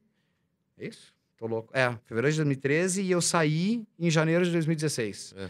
Porque aí eu, ach, eu já tinha lançado o segundo disco e não tava conseguindo fazer show. Porque a agenda do Berto era muito grande. Uhum. E aí eu sentei, eu me lembro que a gente sentou pra jantar assim, ah, eu falei, preciso jantar contigo e tal. E aí, aí eu passei a amar mais Humberto ainda, que foi quando é, eu falei, cara, eu preciso sair porque eu preciso tocar meu barco, né? Tipo, falei umas coisas bem verdadeiras, assim. Uhum. Um cara mais velho que eu, tem uma carreira gigante. Tu tem um quarto tapado de disco de ouro, eu não. Então, assim, eu preci... eh, se tu quiser se aposentar daqui a dois dias, eu tô fudido. Uhum. Eu tenho que continuar tentando. E ele falou assim, velho, faz o que tu quiser. Se tu precisar, volta. Pô, teu ídolo te falar isso é muito pesado, sacou? Tipo, quando tu precisar, velho, volta. Tu vai ter sempre as portas abertas. Aí eu, puta, aí eu saí aliviado, assim, saca? Sim. Porque não, eu pensei que podia gerar um certo Sim, desconforto, sim. não gerou desconforto algum. Muito pelo contrário. E a gente combinou, ele falou assim, eu quero que tu toque mais três meses, só pra eu achar um cara legal, Uhum, dar o tempo claro. dele ensaiar e tal. E eu falei, cara, quanto tempo? Se quiser que eu toque mais um ano, eu toco. Eu só Uhum. quero que tu saiba que eu preciso Uhum, do sim, sim. espaço. E aí, velho, quem sabe... Porque o Humberto é um cara muito retraído. A gente, a gente conversou muito, poucas vezes. Eu digo, sabe? Conversas longas foram Sim. poucas, assim. Mas a gente virou, quem sabe, mais próximo do que toda semana viajando junto. Porque aí, quando a gente se fala, é... sempre tem muito carinho pelo outro, entendeu? Tipo... Uhum. A gente se fala em aniversário, Natal, Ano Novo, enfim. Mas esses dias ele mandou uma pra mim assim, super foda. Tipo, como é que tá na pandemia aí? Precisa de alguma coisa? Sabe? Comigo tu pode contar. Porra, bicho. Quantos... Tem familiar meu que nunca fez isso, entendeu? É, é, e aí tu vê assim, a galera fala, pô, Humberto é arrogante. Não, cara. Humberto é um cara é, gosta de ficar na dele. Entendeu? Aprendeu muita coisa com ele, cara? Quase tudo, velho. Porque, na verdade, assim, a Fresno era um bando de pós-adolescente que tava apren- tentando aprender a ser profissional na marra. Uhum. Eu cheguei com o Humberto. velho. Quando eu cheguei no Humberto, a minha experiência da Fresno não valia para nada. Porque a estrutura era outra. É, o- o- quem sabe os maiores shows que eu fiz com a Fresno não tinham metade do que o Humberto tinha de estrutura. Era, o Humberto é muito grande ainda. Uma coisa que nem eu, que era fã, entendia. Uhum. E, e ali eu vi que o compromisso ele é muito mais que tu, tipo a gente na Fresno a gente uma hora tava assim ah se a gente aparecer a galera quer nos ver não o Humberto tinha um nível de excelência assim que tu não podia cagar nada sacou tipo o Humberto não passava um cabo em cima do palco o Humberto tinha um cara pra montar carpete pra passar botar por cima dos cabos porque se aparecer na foto um cabo não é profissional velho Uhum. é tudo muito meticuloso, sacou? Tipo, e sem contar as mordomias que ia tocar com o Humberto Pesca. Os caras botavam nos hotel que era umas coberturas com piscina e era um hotel. E tu ficava lá assim, caralho, bicho, o que eu tô fazendo aqui? Uhum. Hotel com três TV de 70 polegadas.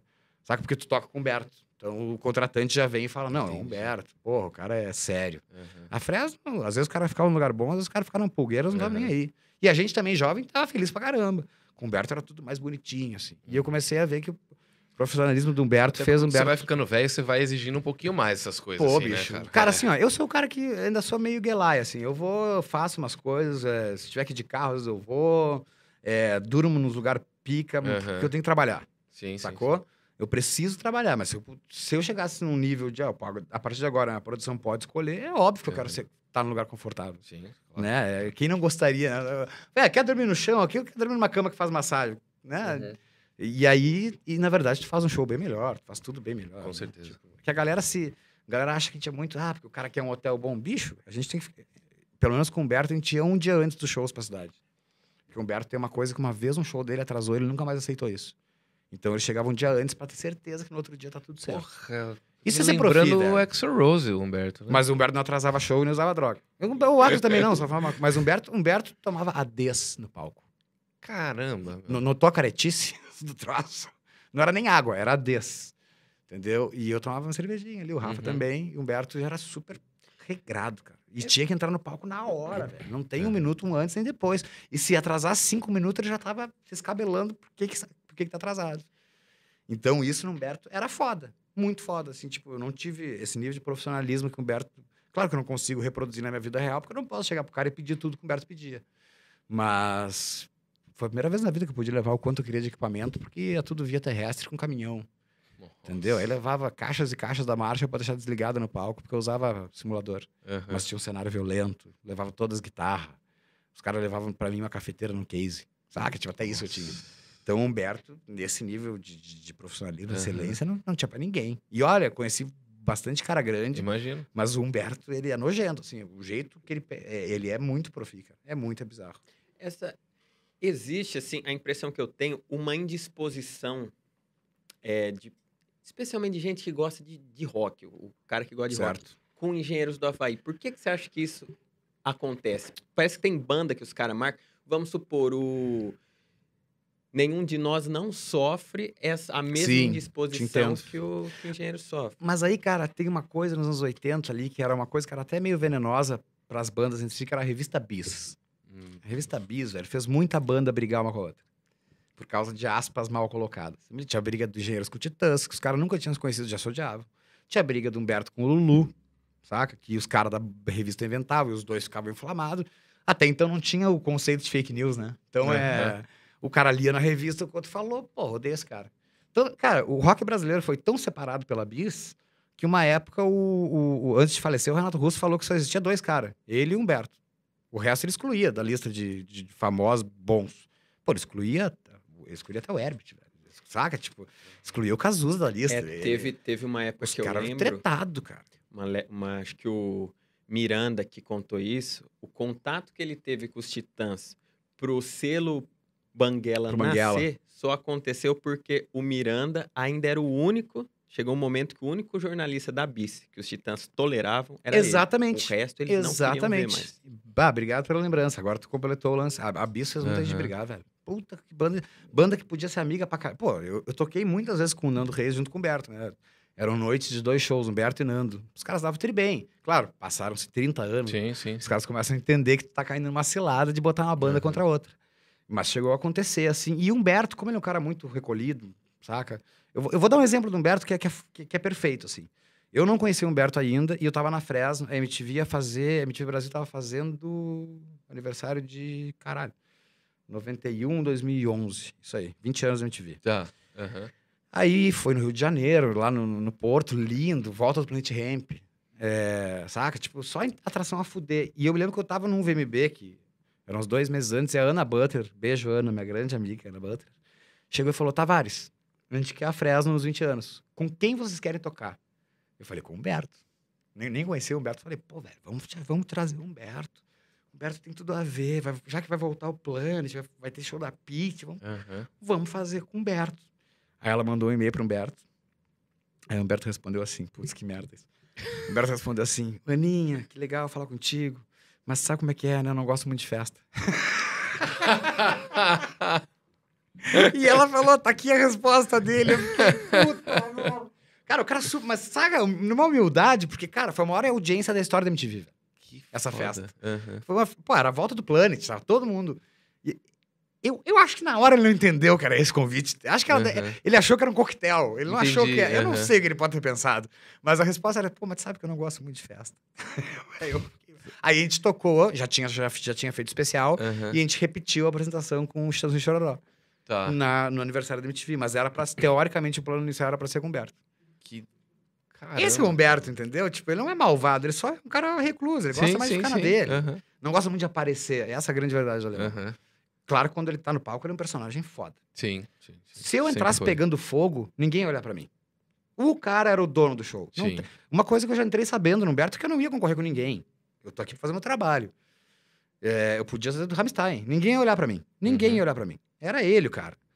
Mas assim, ele realmente, putz, no palco ele é uma persona muito foda. Ele encara um personagem que Uhum. parece que é um cara que não é tímido. E o Humberto é extremamente tímido.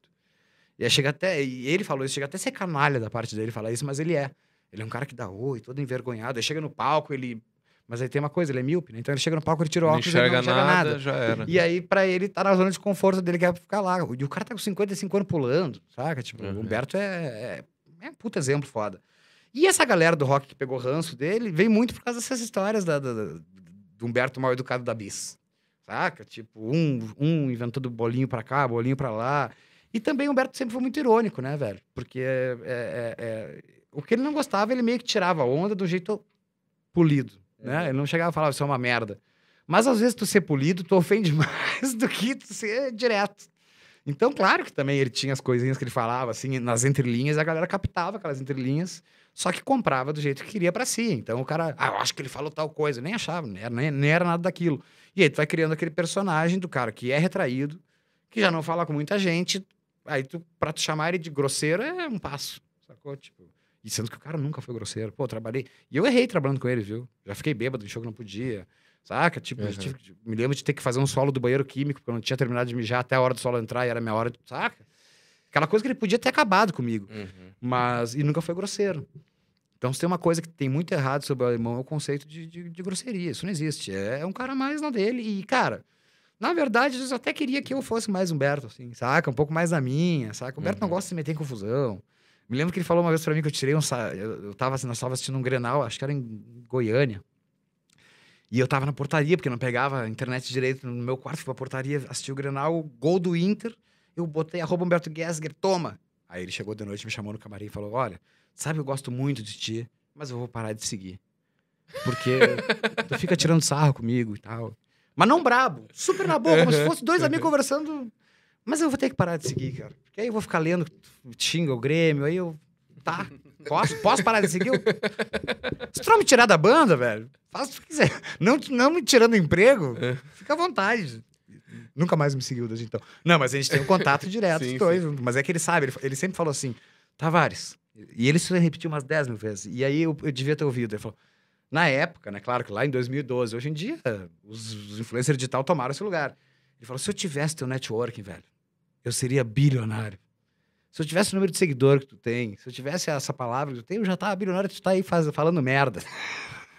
e ele tinha toda a razão, Você sacou? usa isso pra fazer merda, pra pra, xingar merda. o Grêmio, Era pra porra. estar rico com essa porra. Aí, claro, depois veio a geração nova. Nova, que eu digo assim, da galera que começou a entender as plataformas como um jeito de Uhum. vender produtos também. E ele já tinha sacado há muito tempo, só que ele falou: sou velho pra isso, tu é o cara que tem que fazer isso. E eu, na época, falava: né, sai fora com essa história aí, Humberto, tá louco. Faz uns vídeos, cara, bota no YouTube teu tocando guitarra lá das minhas músicas, um monte de gente vai ver. Né? YouTube, que é isso? É coisa do Felipe Neto. Saca? Sim, sim. E, putz, tava certo o alemão. É. Sempre teve certo. Não, realmente, cara. Porra, O alemão é quanta maravilhoso, cara. história, cara. Quanta história. Você deve estar adorando, né? Nossa, Eu posso tá- pegar um tá café? Ou, posso pegar um café ali, por favor? Ah, não. Desculpa, pela, não quero ser delicado. Mas é, cara, e aí foi. A gente veio aqui e tomou um copo inteiro desse aqui de café. É, eu tomei já um. Eu já tinha tomado um grande antes aqui, ó. Pode. Não precisa ser. Aqui, ah, aqui, trazer aqui, é muito. Aí eu o- sou muito chique. O bom daqui é que o café que o Johnny faz é muito bom. merda. É bom. O café do Johnny E eu tô é pra bom. dizer que é pilão, hein? Pelo gosto. Cara que acho que entende de café pra caralho. Ah, ó, pelo gosto me parece pilão. Cara, antes que eu esqueça de perguntar Por isso, favor. que, que piripaque que te deu aí esses dias? Cara, bom, bom que a gente vai conversar, dois caras que entendem do assunto. Aham. É, eu, eu vou ter que voltar um pouquinho no tempo. Bom, é um podcast, né? Não, É, fica à vontade. Quando eu tinha ali meus 19 anos, eu comecei a ter umas crises que. É, sensação iminente de morte. Não sei se isso existe ou não, mas era esse o nome que se dava. Né? Eu comecei a ter sintomas físicos, passar muito mal. Casualmente também estava. Bateu com sair do colégio e começar a tocar. A vida muda Uhum. muito. E eu comecei a visitar vários médicos até descobrir que eu sofria de TAG. Né? Tipo, transtorno, para quem não sabe, transtorno de ansiedade generalizado. É, comecei a me tratar para isso. E consegui, depois de uma batalha de alguns anos, assim. é, Obrigado, professor. É, é, controlar isso. Só que, como a gente estava falando, né, aquela hora, o ansioso ele vai guardando as coisas também. Assim. Eu não tenho mais crises, mas é, o cara começa a ficar estressado com as coisas e aí isso vai desencadear no físico. Tá, beleza, já sabia que eu sou um cara meio taquicárdio, assim, já, já tinha é, noção disso, já tinha feito os exames, não tinha dado em nada, mas era um, um cara que batia um pouco mais rápido que o normal. E aí comprei aquela porrinha de, de aparelho de aferir pressão para saber mais como estava o meu batimento, assim, do que como é que como estava a minha pressão, que nunca deu problema. Aí eu tava trabalhando semana retrasada, tinha até um, proje um projeto bem grande, sorte que eu tinha chamado amigo meu técnico. Acordei, aferi a pressão, assim, tava 20 por 12. Pressão de velho cachaceiro, fumante. Mas você aferia meio que por costume, assim. Por costume era... pra saber Tá. como é que tava o batimento, Aham. saca? Tipo, bate- já sou ansioso pra caralho, daqui a Uhum. pouco tinha medo de ter um piripaque. 20 por 12. Eu, caralho, tô mal, velho. Tô mal e a pressão alta, ela não, não, tem, não tem sintoma, né, velho? Então tu fica É. assim, tô mal, porque eu tô vendo aqui que eu tô mal, mas não tô sentindo nada. Aí tá, porra, vamos pro hospital. Só tá muito alto pra mim ir pro hospital. Fui pro hospital ali, cheguei lá, começaram a me encher de remédio. Nada de baixar. velho. Ah, ficava uma hora esperando pra poder ir de novo, ia diurético e o caralho a quatro. Fiquei oito horas até começar a baixar a pressão. Aí fiz uma bateria de exames. Muita coisa, na verdade. É, até chegaram anteontem, todos os exames e tal, para avaliação. E no final eu- sou um cara estressado para um caralho. E isso tá É virando. aqui. é, isso tá virando. Mas aí isso tá se transformando em outras Sim, patologias. sim. Então agora provavelmente eu vou ter que conversar com o psiquiatra para saber qual medicação a gente vai, o cara vai ter que começar a entrar. Uhum. Porque, velho, eu me irrito com as coisas, e aí, velho, eu me irrito e eu. Eu me irrito. Por, Bolsonaro, por exemplo. Eu tô falando, não tô falando. Não tô falando que eu tô brigando com um amigo meu e fico mal. Não, cara, eu fico mal de ver coisas assim. de que já- ler notícias de ler já dá merda. Já. Exatamente. Idiota famoso já me deixa feliz, já me deixa brabo. Isso já me deixa. Vou dar furioso. nomes. Carlinhos Maia me deixa enfurecido. Eu tenho vontade de pegar um taco de sinuca e enfiar no meu próprio cu até cutucar o céu da boca. Que bom que cara. tu falou isso, cara, no teu próprio, porque os advogados dele já estavam. Sim, né? No- no meu É, próprio, no meu é. próprio. Não, mas, Até cara, porque eu... ele não é Lídio Matheus, ele tem advogados. É. Eu tenho advogado. Eu tenho advogado. Um, um só, e ele, tenho. né? Ele tem vários. Mas assim, cara, entendeu? Tipo, aí, é, que esse, esse cara, ele fez aquelas cagadas de falar que, que morador de rua americano parece ator, saca? Tipo, vou fazer um, vou fazer um casamento gay onde eu não sou gay. Não, quer dizer, não é que não é isso. Ele quis diz- dizer que é um casamento de brother, sabe? Coisas. Porra, na merda que nós estamos vivendo, tudo que o pessoal precisava de alguém de, com, com seguidores, pelo menos. Se ele é importante, não sei, mas alguém com seguidores para cada vez mais transmitir a mensagem. E ele é um cara e- que o público dele é um público que, se ele se posicionasse. Não vou falar corretamente, porque não tem certo e errado. Ele nem precisava tem, se mas- posicionar, ele só não ser babaca. É, é, Puta, é, agora, você- não agora eu me fudi. Tá, é isso. Era só não ser babaca. Tipo, É, mas era só. E aí, às vezes, eu vejo esses É, caras é isso, é na- isso, é. pipoca esses caras pra mim no YouTube, eu vou lá e clico, velho. E aí eu começo a me irritar. Mas me irritar de verdade, velho. Eu fico estressado como se alguém tivesse entrado na minha casa e me ofendido, assim. Uhum. E aí eu começo a ver que eu dou bola pra pouca bosta, na real. Porque, Uhum. tipo, era pra eu virar. "Ah, Deixa esse cara pra lá e foda-se. Esse cara tem um- um- uma teoria muito boa sobre isso, aquela que você postou da Juliana Paz. Eu já, já vou falar sobre. Ah, tá. Não, e, e- e tem. E, e- e claro, né? A gente, não pode, a gente não pode generalizar, obviamente. Hoje em dia, cada vez eu entendo mais. Mas tem uma coisa que me irrita também, influenciador, hein, bicho? Não só ele, não é só ele que me irrita. Sim, assim, sim, é- sim. Porque esse auto, esse auto denominar influenciador é pesado, cara. Isso é Postei pesado. isso esses dias no meu Pesado. Twitter e eu tomei unfollow de uns 10 influenciadores. Ah, não, mas Porque- é bom. Porque é eu bom. simplesmente falei assim, cara, eu acho o. não- Eu não lembro como é que eu falei, mas queria dizer. Tem coisa mais ridícula na, na vida do que você colocar na descrição do seu Instagram. Influencer. Influencer é o Atila, velho, que te informa, entendeu? É. Que te informa pesado com dados. É, influencer é o. E vai Dave- ditar Dave- a maneira que você vai viver. Tipo, O- se o Atila falar que é essa máscara que tem que usar, é essa máscara que eu vou usar. O, o Dave 504, não sei se vocês conhecem lá o Não. baixista, que é o baixista com mais inscritos no mundo. Que ele usa o ah, canal, sei, sei, sei. usa o canal dele pra trazer o pessoal pra música. Esse cara influencia, entendeu? aham. Agora, olha aqui, minha televisão nova. Grande bosta. tênis. Saca? do tipo, Air tu é influenciador. Tu é um cara que tem emprego e comprou uma televisão nova. Parabéns. Mas tu é. Na verdade, tu é uma vitrine viva. Tu é uma É. vitrine viva do Instagram. Ou de- tu vende produtos. Tu não influencia ninguém, na Você. Então, é mas- o, o intervalo, do, é o plim-plim do, do, do Tu é, Falcão tu, que, tu é- que tu é a versão pobre do, da atriz da modelo. Ou do ator e do modelo. É, é, Tá? É só isso.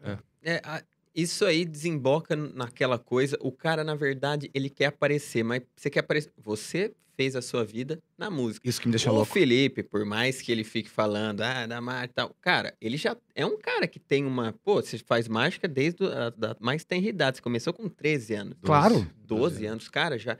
A- Agora é, é o ser famoso por ser famoso. Então, ó, pra ser famoso. Sou você vai- bonito. É. N- Não eu tô falando. Ah, sou bonito. É. Tá, e aí? É, é, Saca, é tá aí. o, cara, o sonho do cara é ser famoso. Mas com o quê? Não, não sei. Eu vou Não, dar um não, jeito aqui eu vou ficar famoso. famoso. É, quero- O que você tem pra entregar? O que eu tenho pra entregar é que eu tenho E bastante se eu seguidor. não tiver 25 mil likes, eu vou dormir triste. Entendeu? Exatamente. E aí começa a virar no psicológico da galera, a galera começa a acreditar que isso é importante. Não, e pega, eu, eu, já, eu já caí muito nisso, cara. Pra, pra que- porque assim, o meu, o meu. Não é que o meu salário vem do like, mas o meu salário vem da view. Óbvio. Claro que eu, te eu E, concordo, e a te view eu ganho dinheiro com ela. Se eu tenho bastante view, vai vender melhor o meu Vai. curso e mas, tal. Mas aí tu tão mágico, Mas depois. entendeu? é, Tão mágico eu, que eu comecei a perder essa minha essência de ser um tu tá pegando e tentando entrar no mundo. Olha que, que expressão antiga que eu vou usar, que era nova na minha época. Tô tentando entrar no mundo multimídia pra vender teu produto, cara. É. Tá? E aí tu vai ter comunicação com o pessoal do YouTube, tu vai ter o teu podcast, porque tu quer conversar com as pessoas Uhum. também. Isso também não te impede de querer também fazer isso. Agora, tem uma galera que é tipo, ah, aquele cara bonito ali, ó, tem 3% de gordura. Vamos dar uma casa inteira da Samsung pra ele, um milhão, pra ele postar três stories. Que isso, cara? E eu, como. Não vou usar essa palavra. E eu, como criador de conteúdo pra internet, melhor, né? É, mas exato. Eu vejo isso eu também fico muito possesso. Saca? Eu falo, caralho, eu estudo pra porra o meu trabalho. É. Pra entregar um bagulho. E, e- Beleza, eu tenho que aceitar que o cara falar, e aí, galerinha, hoje vamos jogar Minecraft. Não, Minecraft, ainda que o gamer, beleza, eu entrei no gamer, não, não é Mas nem eu, o gamer, tô- mas. eu sou meio velho pra entender o gamer no sentido assim, ó. Não vou entender. Eu jogo, eu jogo videogame também, né? Uhum. mas eu digo assim, pra entender que às vezes tem 130 mil pessoas dentro do cara jogar videogame. Eu não, eu não Isso consumo é um nenhum. Eu não consigo assistir a outra pessoa jogando videogame porque eu É. tenho um videogame na minha casa. Exatamente, se, eu for- exatamente. se eu tenho exatamente. tempo pra me divertir, se eu tenho um tempo livre, eu vou jogar o meu videogame, eu não vou ficar assistindo alguém Mas aí- jogar. Então, mas, Mas eu o que que entendo acho? quem assiste também. Mas, Mas eu tenho uma o que boa- que eu o cara é ruim. O cara é ruim de O que videogame. eu acho que pega muito nisso, a gente, por mais que a gente tá em isolamento e não tá podendo sair e tal, nós somos pessoas que a gente preza muito por uma comunidade externa. Você preza Certo. pelos seus brothers, eu prezo pelos meus brothers de Marília, de São Paulo, você preza pelos seus amigos. E eu vejo que muitas dessas pessoas, a comunidade delas é interna, é ali naquele universo. Sim. Então, não é só o videogame. Faz é sentido. é tudo que É tá o que o Guns N'. Roses foi pra mim na minha Ex- infância, exata- que eu participava de comunidade, eu era do fã clube, eu escrevia artigos sobre a banda, eu perdia dias escrevendo, traduzindo coisa, pra depois a, a galera do meio me reconhecer como um cara legal do fã. Mas e, eu e- entendo. E tinha a uma prof- comunidade, né? Eu entendo a profissionalização do videogame. Eu não tô falando do gamer profissional. Eu tô falando que assim, ó, que, que esse multimerda, que não é o multimídia, que é o cara que ele vai migrando conforme vai migrando a plataforma.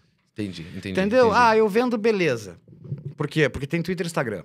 Aí Uhum. pintou o TikTok, eu vendo beleza e humor. Tu não é nem engraçado, entendeu? Puta, agora veio a porra da Twitch, hein? Se tiver um sub ali é 20 reais. Agora eu jogo videogame. Uhum. E tu vê gente que nunca ligou um videogame na vida. É, é. Entendeu? Mas Nossa, nossa, É uma- aí dói. é uma baita- Ai, dói. aí é uma baita gostosa jogando videogame, sei lá. O que, que seja, entendeu? E aí daqui a pouco. É assim, não, não, faço o que vocês quiserem, mano. Faço o que tu queres É. dentro da lei. É, é difícil pro velho entender isso. É só Não, isso que a eu- gente tá querendo dizer, e, né? e outra, antes que os gamers. cara, o- o- a profissionalização do videogame eu acho genial. Eu tô, e, e daqui a dois anos, quem sabe a gente não, tava, não estaria falando videogame, estaria falando de uma nova plataforma, sim, entendeu? sim. Porque. E esse pessoal multimerda que não, não tem nada, não faz nada da vida, mas tem uma profissão já de rico porque ganhou dinheiro de vendendo coisa, eles vão migrando. E aí, daqui a pouco, tu acaba ali chegando nos teus 30 e poucos e tu não fez nada.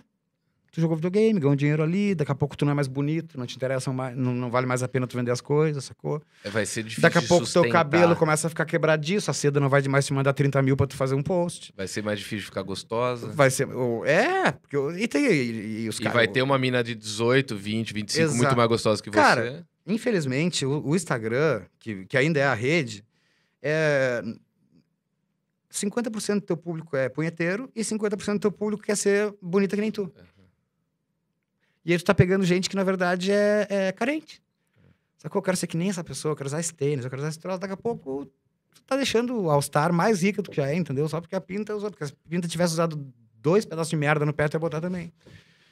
Então, assim, é... é- é- Inclusive lançaram esses dias. isso é né? bem carência com a carência das pessoas, velho. Sacou? Era bem Tipo, parecido. Aquele O- tênis que parece um Crocs e que. Nossa, horroroso. senhora! Mas é, eu, é, mas, cara, entendeu? Tipo, tu, tu brinca com a carência da galera. Porque tu sabe que tu é bonitona, que tu é bonitão, aí tu vai lá e daqui a pouco tem 300 pessoas. Ah, eu queria ser que nem tu, minha vida é uma merda, mas então eu vou Tanto ficar é te que, seguindo. que às vezes a- a- as pessoas me mandam umas mensagens elogiando o meu trabalho. Às vezes- algumas, óbvio, eu leio e levo em consideração, mas muitas delas eu nem levo em consideração. É. Eu olho e falo, o cara tá carente, viu uma mágica legal. É, exatamente. Ele não me ama. Você, é. Cara, você não me ama. É. E nem, me- nem quero que você me ame, cara. Então, mas tá aí nesse ponto a gente entra porque esse é o lado. Você vê como o ser humano é uma desgraça. Esse é o lado positivo da coisa. Você, como. Você. É, o estouro do Fresno veio o quê? Em 2005? 2005, 2006, é, 6. Então, você tá desde 2006, né? Você começou a aparecer, ter uma exposição, começou a ser paparicado, um monte de gente batendo nas costas. Aí o lado bom, eu acredito que uma, uma hora você se acostume e fica meio tipo, ah, Sim. Ele vira uma coisa normal da vida. Agora, quando a pancada é do negativo, Exatamente. você sofreu uma coisa muito foda há uns quatro Sim, anos sim. que as pessoas parece que eu ultimamente acho que elas deixaram isso quieto, não Tentaram voltar um pouco, mas aí, como aconteceu um caso policial nesse meio de É, tempo sim, aí, tá. é, aí o pessoal vem. É que também o pessoal é ruim, já vou te dar um exemplo. Eu não vou citar o nome de. Desse cara eu não vou citar o nome, realmente, esse cara não interessa. Mas assim, é, cara, eu não, eu, deixei de ser, eu, não, eu não deixei de ser o talarico. Eu virei o herói porque eu tirei a mulher de um cara que cometeu um crime. Ninguém falou pra mim que eu sou legal. Não, uma hora eu sou uma merda, outra hora eu salvei a mocinha. Entendeu? Quando nem nada disso é verdade. Ninguém sabia que o cara fazia as merdas que fazia. O cara tava separado. Eu nem gosto de falar, entendeu? Mas, tipo, Uhum. é, só que a galera comprou. A galera comprou essa ideia. Aí, quando o cara se fudeu publicamente, vinha todo mundo dizer, pô, tu é o- tu é o maior. Sou maior por quê, velho? Eu denunciei, o cara, não, não fiz isso. Eu nem sabia. Sacou? Só que todo mundo, pô, tu é foda, porque tu foi lá e fudeu com ele um dia. Fudi com ninguém, velho. Não fiz nada pra ficar querendo fuder com alguém. É, Sacou? Só que a galera compra muito assim as histórias. E é mais bonito pra eles acreditarem que é assim também. mais bonito, mais interessante, mais aí- atraente pra você criar uma historinha em cima daquilo. E olha a merda que é a vida. Tem que acontecer uma tragédia, que nem essa que aconteceu, pra alguém vir falar que eu sou legal. Eu não quero, então, obrigado. Então, Uhum. guarda teu elogio pra ti, cara. Sacou? Se, se- se tem que passar isso que passou e se é verdade, eu não, não, então eu prefiro que não me chamem de legal. Sacou? Não queria que tivesse acontecido isso. Não queria ter, saber que eu conheci uma pessoa que fez isso e tal. E se você é legal, único e exclusivamente por essa situação, que bosta, né? Que bosta, É, exato. bosta, É isso que eu quero dizer. Eu comecei Porra, a ganhar caralho. seguidor, cara. Comecei Mano, a ganhar seguidor, velho. Nossa. Entendeu? Porque, o- porque o cara se fudeu. E você olha e fala, caralho, eu trabalhei, ralei pra caralho, fazer um monte de coisa da hora e, e- e- e é, é por causa disso Mas, que os velho, caras vão me a vez, elogiar? que, a, a vez que eu mais fui notícia no Brasil, com todo o meu trabalho, foi porque eu fui no show da Anitta. Entendeu? Ah, a Anitta deu uma carona pro Tavares. Ah, eles estão ficando. Não, cara. Não estão. Mas tava o, tava o cara do posto de gasolina. E aí, velho? ah, hein? Showzinho da Anitta. E eu, tá, beleza, vamos nessa. Entendeu? A galera quer besteira.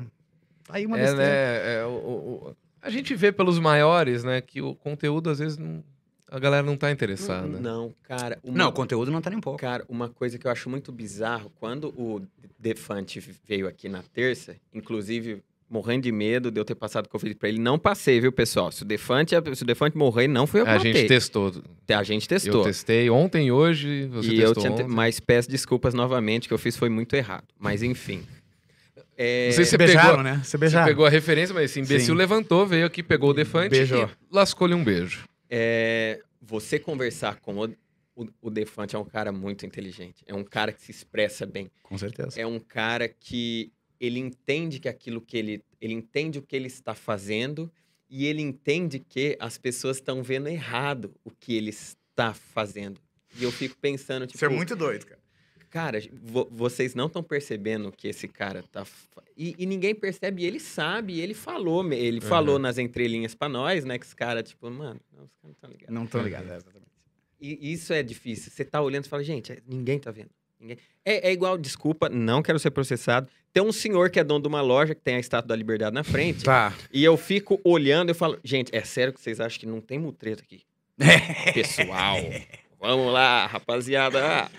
Perfeito. Perfeito, a analogia é perfeita. aham. E só que o Defante é o contrário, né? Pro bem, né? No caso. né? É, pro- é, é. Mas é assim, mas aí o cara também tem que se acostumar que o espaço que ele tem, mesmo que esteja crescendo pelos motivos errados, uma hora pode ser que ele consiga converter essa galera. Sim, Pra o que ele sim. realmente quer passar. Mas também, se gostam dele pelos motivos que ele não considera certo, é porque o trabalho dele é bom. Uhum. Independente do que ele quer passar ou não, entendeu? Mas aí nós estamos falando de um cara que é muito inteligente, sacou? Tipo, não tô falando. A gente não tá falando do influenciador exibido Sim, e tal. sim. É um cara que é inteligente pra caralho, é bom. É, eu, eu acho que a melhor lição que a gente pode tirar desse, de- desse assunto que a gente entrou aqui é pra gente parar de fazer um monte de idiota famoso, né, cara? Que é o que mais tem. É, é e, cara, e, e assim, eu sou idiota, tá? Também, às vezes, várias vezes, mas digo assim, é, cara, faz famoso quem tá trabalhando, É. saca? Tipo, tem um monte de cara bom aí, velho. Pô, um monte de cara bom fazendo um monte de coisa dentro da própria plataforma do YouTube, dentro de todas as Uhum. plataformas, qualquer tipo de coisa. Ninguém tá falando de músico pra defender músico, nem pra defender mágico, nem pra defender. Não, ninguém tá tentando defender ninguém. Só tem os conteúdos que são muito mais interessantes, cara. E tipo assim, tudo bem que uma criança de 8 anos gosta de besteira, mas tem Uhum. gente com 30 anos gostando de besteira, velho. Saca? Tipo, pô, sério que E não, não tem problema você, sozinho? não tem problema você, você gostar da besteira. É, é até gostoso, às vezes, você. Vou ver besteira, vou ver Não, bobajada. não, digo, mas a bobagem no sentido cru da bobagem, Sim, assim, que não sim, vale sim, pra sim, nada. exatamente, Não, é nem pra- não, exatamente. não, não, não, não te tira nem pra- sorriso. é. Tu não consegue nem rir daquilo. Você simplesmente tá vendo o carro novo que um cara comprou. É, Você é fã da vida de outra pessoa, cara. Isso é não muito- seja fã da vida de é- outra pessoa. Essa, essa, esse é o problema da cara. Eu convivi com bastante gente que se diz influenciador digital. E é assim, cara.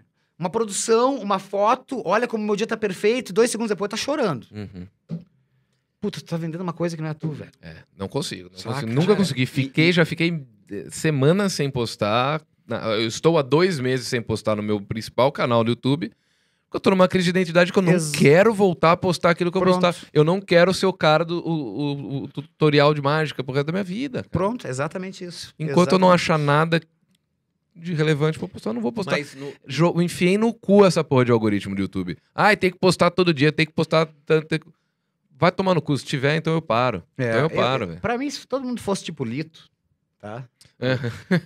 Putz, cara, que é um cara que Aham. faz um serviço pra Sim. população. Tipo assim, o cara vai lá te dar uma aula O boa. Iberê do Manual do Mundo. Exatamente, sacou? Tipo, é, é- até o Castanhari, eu gosto pra caralho. Só- Sim, só que eu, eu acho que ele caralho. conversa mais com um público um pouco mais jovem que o meu, Uhum. Mas acho super importante o trabalho que ele faz.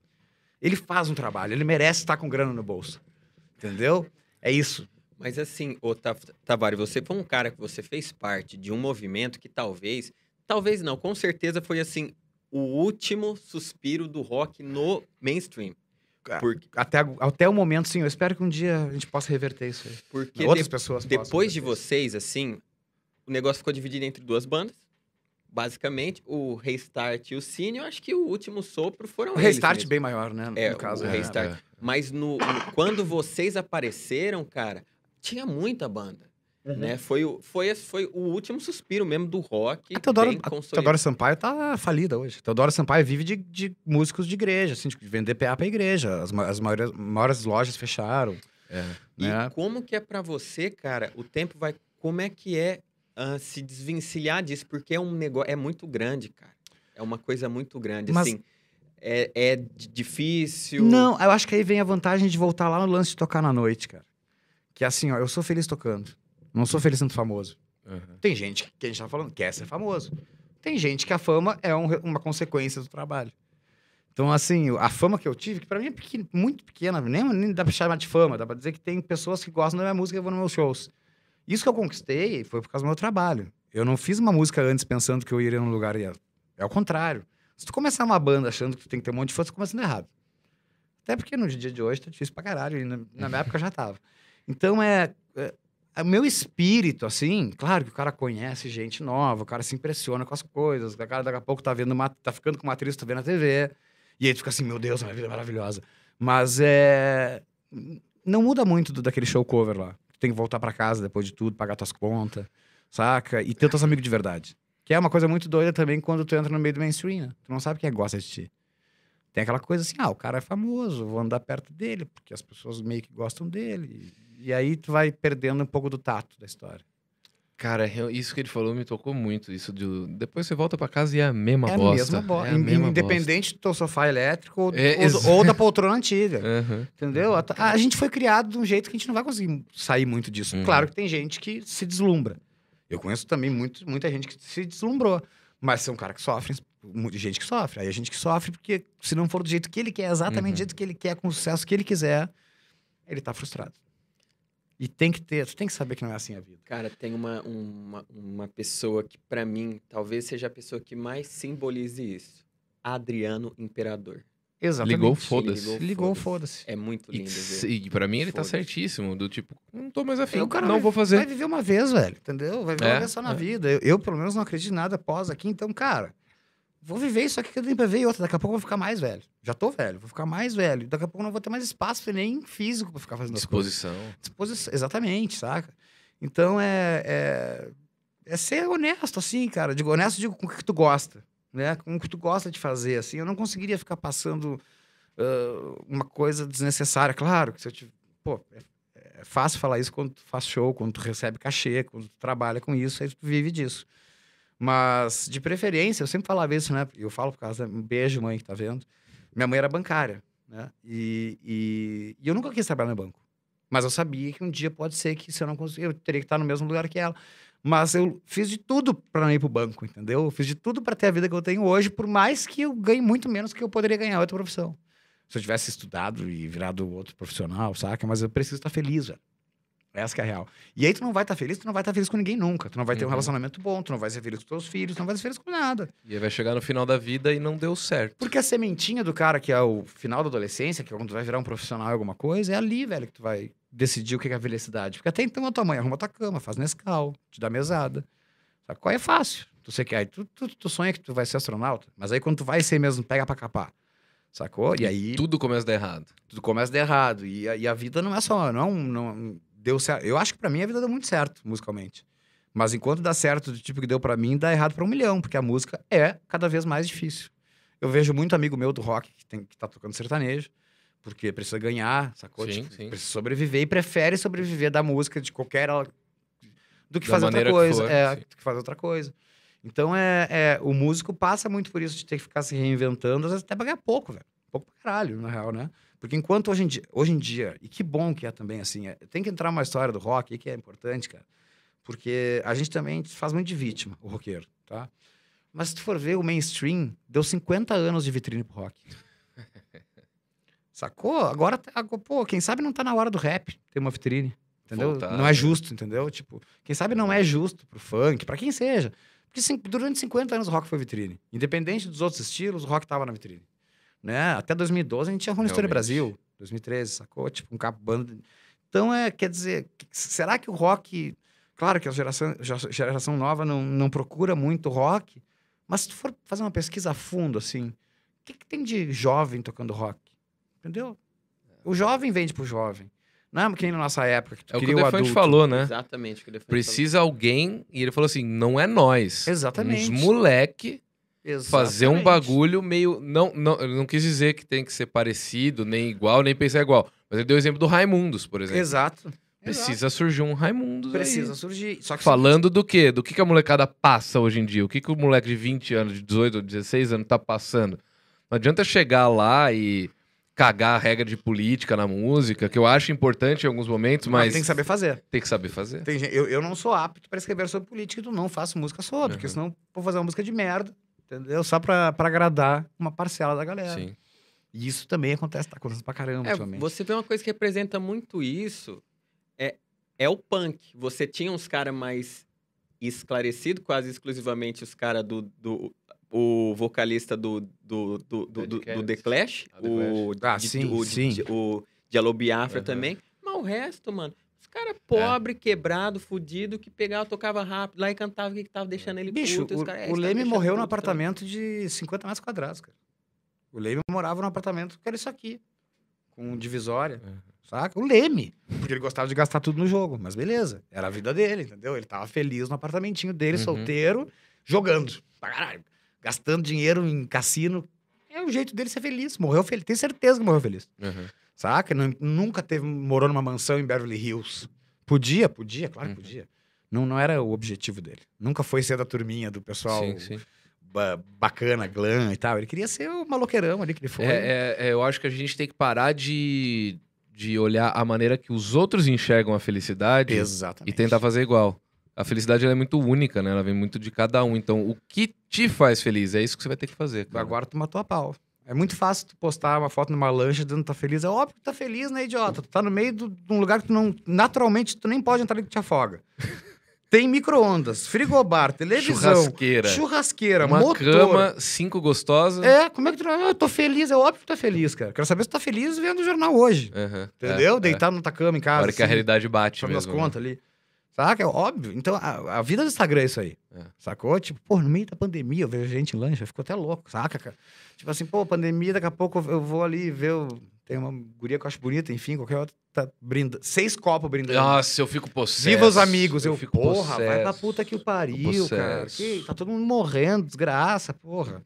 É a Saca? pessoa Tipo, que realmente ela fecha os olhos pra tudo que tá acontecendo Ai, no mundo. e trancoso. Só, Trancoso, e cara. Só os stories importam. Que trancoso, fica em casa, filha da puta, tá, tudo- tá uma merda já e tu tá contribuindo pra esta merda e depois não me vem com um textinho. Então, é, uma coisa que eu acho foda é e o ainda seguinte, posta o Fica em Casa no Instagram, que é pra não, engajar. Ah, Uma coisa Matou a que eu pau. acho foda é o seguinte: o vacilo a- a escorregar, todo mundo tá apto. Claro, Tá óbvio, óbvio. Escorreguei algumas vezes na pandemia, inclusive. Eu também. Assim, digo, não fui pra Eu, festa. eu fui no podcast do Freud e abracei ele. Ah, depois Então. eu fiquei, caralho, É, é, podia ter é. passado. Não é, o dia, do que o, o dia que a gente pegou Covid, que eu ninguém sabe quem passou pra quem, mas foi porque saímos daqui, o papo foi tão legal, mas tão legal. Vou dar uma certa. Fazia tanto tempo que eu não falava com o Cadu, não via ele pessoalmente, a gente é amigo há anos. Falei, Cadu, vamos comer uma pizza em casa? Você já jantou? Jantou? Ah, já que ninguém jantou, todo mundo vai. Vamos jantar em casa? E foi aí que a gente pegou. O cara tá propício a cagar. Exatamente. A gente cagou, mas depois. Mas ninguém tava no resort. É, eu não tô falando do Tirando cara que tá foto. indo trampar também. Não, viu, não, não. cara? O cara que tá indo trampar. É. Claro, por favor. É, Ah, mas o. Por que, que eu não posso ir pra Trancoso? O busão está lotado. Se você pensa assim, você, tem que voltar pra sexta série. É, tá exatamente. Você- E- e- e não isso- teve a formação do cérebro completada E ainda. essas pessoas, na verdade, em, em nenhum momento parece que tá. Elas não erraram em momento nenhum. Na cabeça Na cabeça delas, delas tá tudo certo, eu tô porque... cuidando da minha saúde Não, mas aí tu mental. começa a ver com o brasileiro filho da puta, né? Porque eu tô com uma galera selecionada entre coisas. Ah, É, todo é. mundo testou. Não, tá né? to- todo todo, mundo mundo, que tá aqui em Trancoso tá se cuidando. Porra! Tá, tá Estamos os- respeitando tem os 20 protocolos. Tem 26 nesse ofurô aqui, mas tá todo mundo Tá, tá testado. tudo tranquilo. É. A gente E fez aí- aquele teste que é 20% de. É, o do de- dedinho. É, é. Ah, É, isso aí, cara. E aí as pessoas se enganam, acham que quem tá vendo vai se enganar também. Só que aí, claro que vai ter um cara, uma pessoa que vai lá e diz: não, não, isso aqui é, o- é otário. Aí vai lá, xinga de otário. Tu acaba com o dia dessa pessoa. Porque eles vivem de elogio, velho. É tipo, pô, tem um meme do Daniel Furlan que é maravilhoso, que é do. Que, que era, que era uma cena do melhor do último programa do mundo. Que é assim, ó, ele é artista, ele precisa de elogio, o cara desmaiado. Saca? Se tu não elogiar, ele não vai melhorar. E essa galera, assim, o primeiro cara a falar, foram lá no perfil e dizer assim: que merda que tu tá fazendo, tu acabou com o dia da pessoa. Uhum. Pode ter certeza, porque eles vivem de elogio e se eles forem criticados, eles morrem. Eu, eu saio, eu saio da roleta do unfollow mesmo. cara. também. Eu Nossa, eu parei de seguir tanta, tanto filha da puta. Eu perdi tanta amizade. eu que- também. A galera cara. fala, mas você vai ficar perdendo amizade por política, por exemplo? Vou, eu vou pra caralho. Eu vou, eu não, perder Brasil de eu Bolsonaro, vou, óbvio eu Por favor, você que vota no Bolsonaro, sempre fale isso, porque eu preciso ficar sabendo. E eu preciso parar de te admirar, caso Ah, eu tenha te admirado tadinha da- dia. Inclusive, se tiver algum assistindo, você pode, por favor. Por favor, se manifesta aí questão. pra gente já dar um bloco É já. que- Porque, Tadinha mano, não... da minha mãe. Minha mãe fala assim: meu filho. Minha mãe odeia o Bolsonaro também. né? Mas ela fica, meu filho, fica xingando, tu pode perder fã. Mãe, eu não quero esse fã. Sacou? Se esse cara, se o cara é- pensa assim, é meu fã, eu não, não, não Não quero quero. ele no show. Não te preocupa com isso, entendeu? Quando eu, Não- co- quando eu comecei a, a trabalhar, né, a ter públicos, eu, eu era os mais chapa branca que eu conseguia. Sim. Eu, eu já me assumia de esquerda Sim, e tal, sim. mas eu tentava, evitava. Por exemplo, no meu canal, no, no Facebook só tinha amigo, eu É falava. diferente, No claro. meu canal não, porque eu não queria perder público, independente se era um nazista ou se era o, o, o Boulos. Certo. Também não, eu não acho que são extremos. Foi extremos Não muito- acho que são muito- extremos. Eu, é, eu falei merda aqui. também. é. Falei merda. Não, não importava o que o cara pensava, se, enfim. Hoje em dia que eu já consegui chegar num lugar que eu tô confortável, assim, economicamente e profissionalmente, eu atingi Também muitos objetivos. Tô bem, mais eu tô, bem, velho. tô tranquilo Sente comigo. necessidade também de, de não ficar quieto. Eu né, cara? quero que esses caras se foda, eu não preciso mais. Exatamente. Foda-se. E, e eu não, não só não preciso mais. do- Obrigado pela grana que você gerou pra mim, agora vai pro inferno. Eu não só não preciso, como eu não quero pro meu bem. Não, e outra, a gente entrou, eu- com certeza tu tá falando de pré-2019, quando tu era assim, porque assim, ó, quando era PT versus PSDB, eu não perdi amigo, É, porque não tinha é, extremismo, é, não tinha um é, homofóbico é, ali, um é. racista, saca? Agora é outro papo, agora é mau caratismo contra Capitão Planeta, entendeu? Tipo, não tem, velho. Não, não- Ah, o Brasil tá polarizado. Mas olha, tu viu o que o teu presidente tá falando? Pra dizer? É óbvio que tá Se a gente polarizado. não polarizar Ah, com isso, Tu acha que vou ser teu amigo se tu gosta desse cara? Tá muito enganado. é, é aquilo lá, cara. Se você. se- aquela do nazista, né? Se tem uma mesa com oito pessoas, chega a nona e ela E é ela é nazista, nazista, temos nove nazistas. Não, se ninguém se levantar, tem nove nazistas. Tem nove nazistas. Agora eu só é preciso isso. de uma coisa que ninguém pode fazer por mim, que é ir no banheiro. Pode ficar à vontade, Claro, pode, pode ficar à vontade. Senta no meu lugar aqui. Tá bom. É, a gente sempre faz Fica respondendo coisas da Fresno pra mim. Eu vou, inclusive, pegar uma aguinha aqui pra mim, que depois eu também irei no banheiro. O, o Zero Bens. A gente vai. Eu deixei, a- Eu sou da banda. eu deixei as ah, umas perguntas bem interessantes aqui pra fazer pro final. Eu separei aqui, ó. Futebol, maconha, religião, política e o abacacém. Tudo polêmico. Eu acho. é, até porque eu tava em, em turnê antes da pandemia é, começar e tal, é, com o meu grupo musical. é Como chama seu grupo? É uma mistura de El Chan com um folk music. Folk? Chama El Folk. É o folk, muito bom, muito bom. E aí. Tá em alta, né? Tá, tá. A gente tava indo bem, infelizmente, por conta da pandemia, a gente é, não tá mais podendo fazer show, né? Um abraço, inclusive, pros nossos fãs. Em breve a gente tá voltando, hein? É só. Aguardem, aguardem. a vacininha no Outra coisa que me tira do sério O quê? é quando alguém, sei lá, eu montei um, um salão de, de, de, de, de- de manicure. Manicure. Manicure. Montei, ah, tirei uma foto. Uhum. Ainda não abriu. Tá. Vai abrir semana que vem. Aí a pessoa vai tirar foto do negócio, coloca. Gente, novidades vindo por aí, hein? Aguardem. Aí você fala, "Ah, que caralho de novidade que eu vou ter que aguardar. Não pode ser agora. Não, não pode. Eu vou ter que esperar e ficar aguardando. Eu, eu não vou poder fugir. Eu Não- vou ter que aguardar vezes você espera a é inauguração da manicure. da manicure. Save the date. Sei. Mas, mas você sabe que é uma manicure ou até mo- ela não deu nenhum indício que é uma manicure? Não, ela não é manicure ainda. Ah, aí é O- foda. a novidade que ela vai contar pra galera Aí é foda.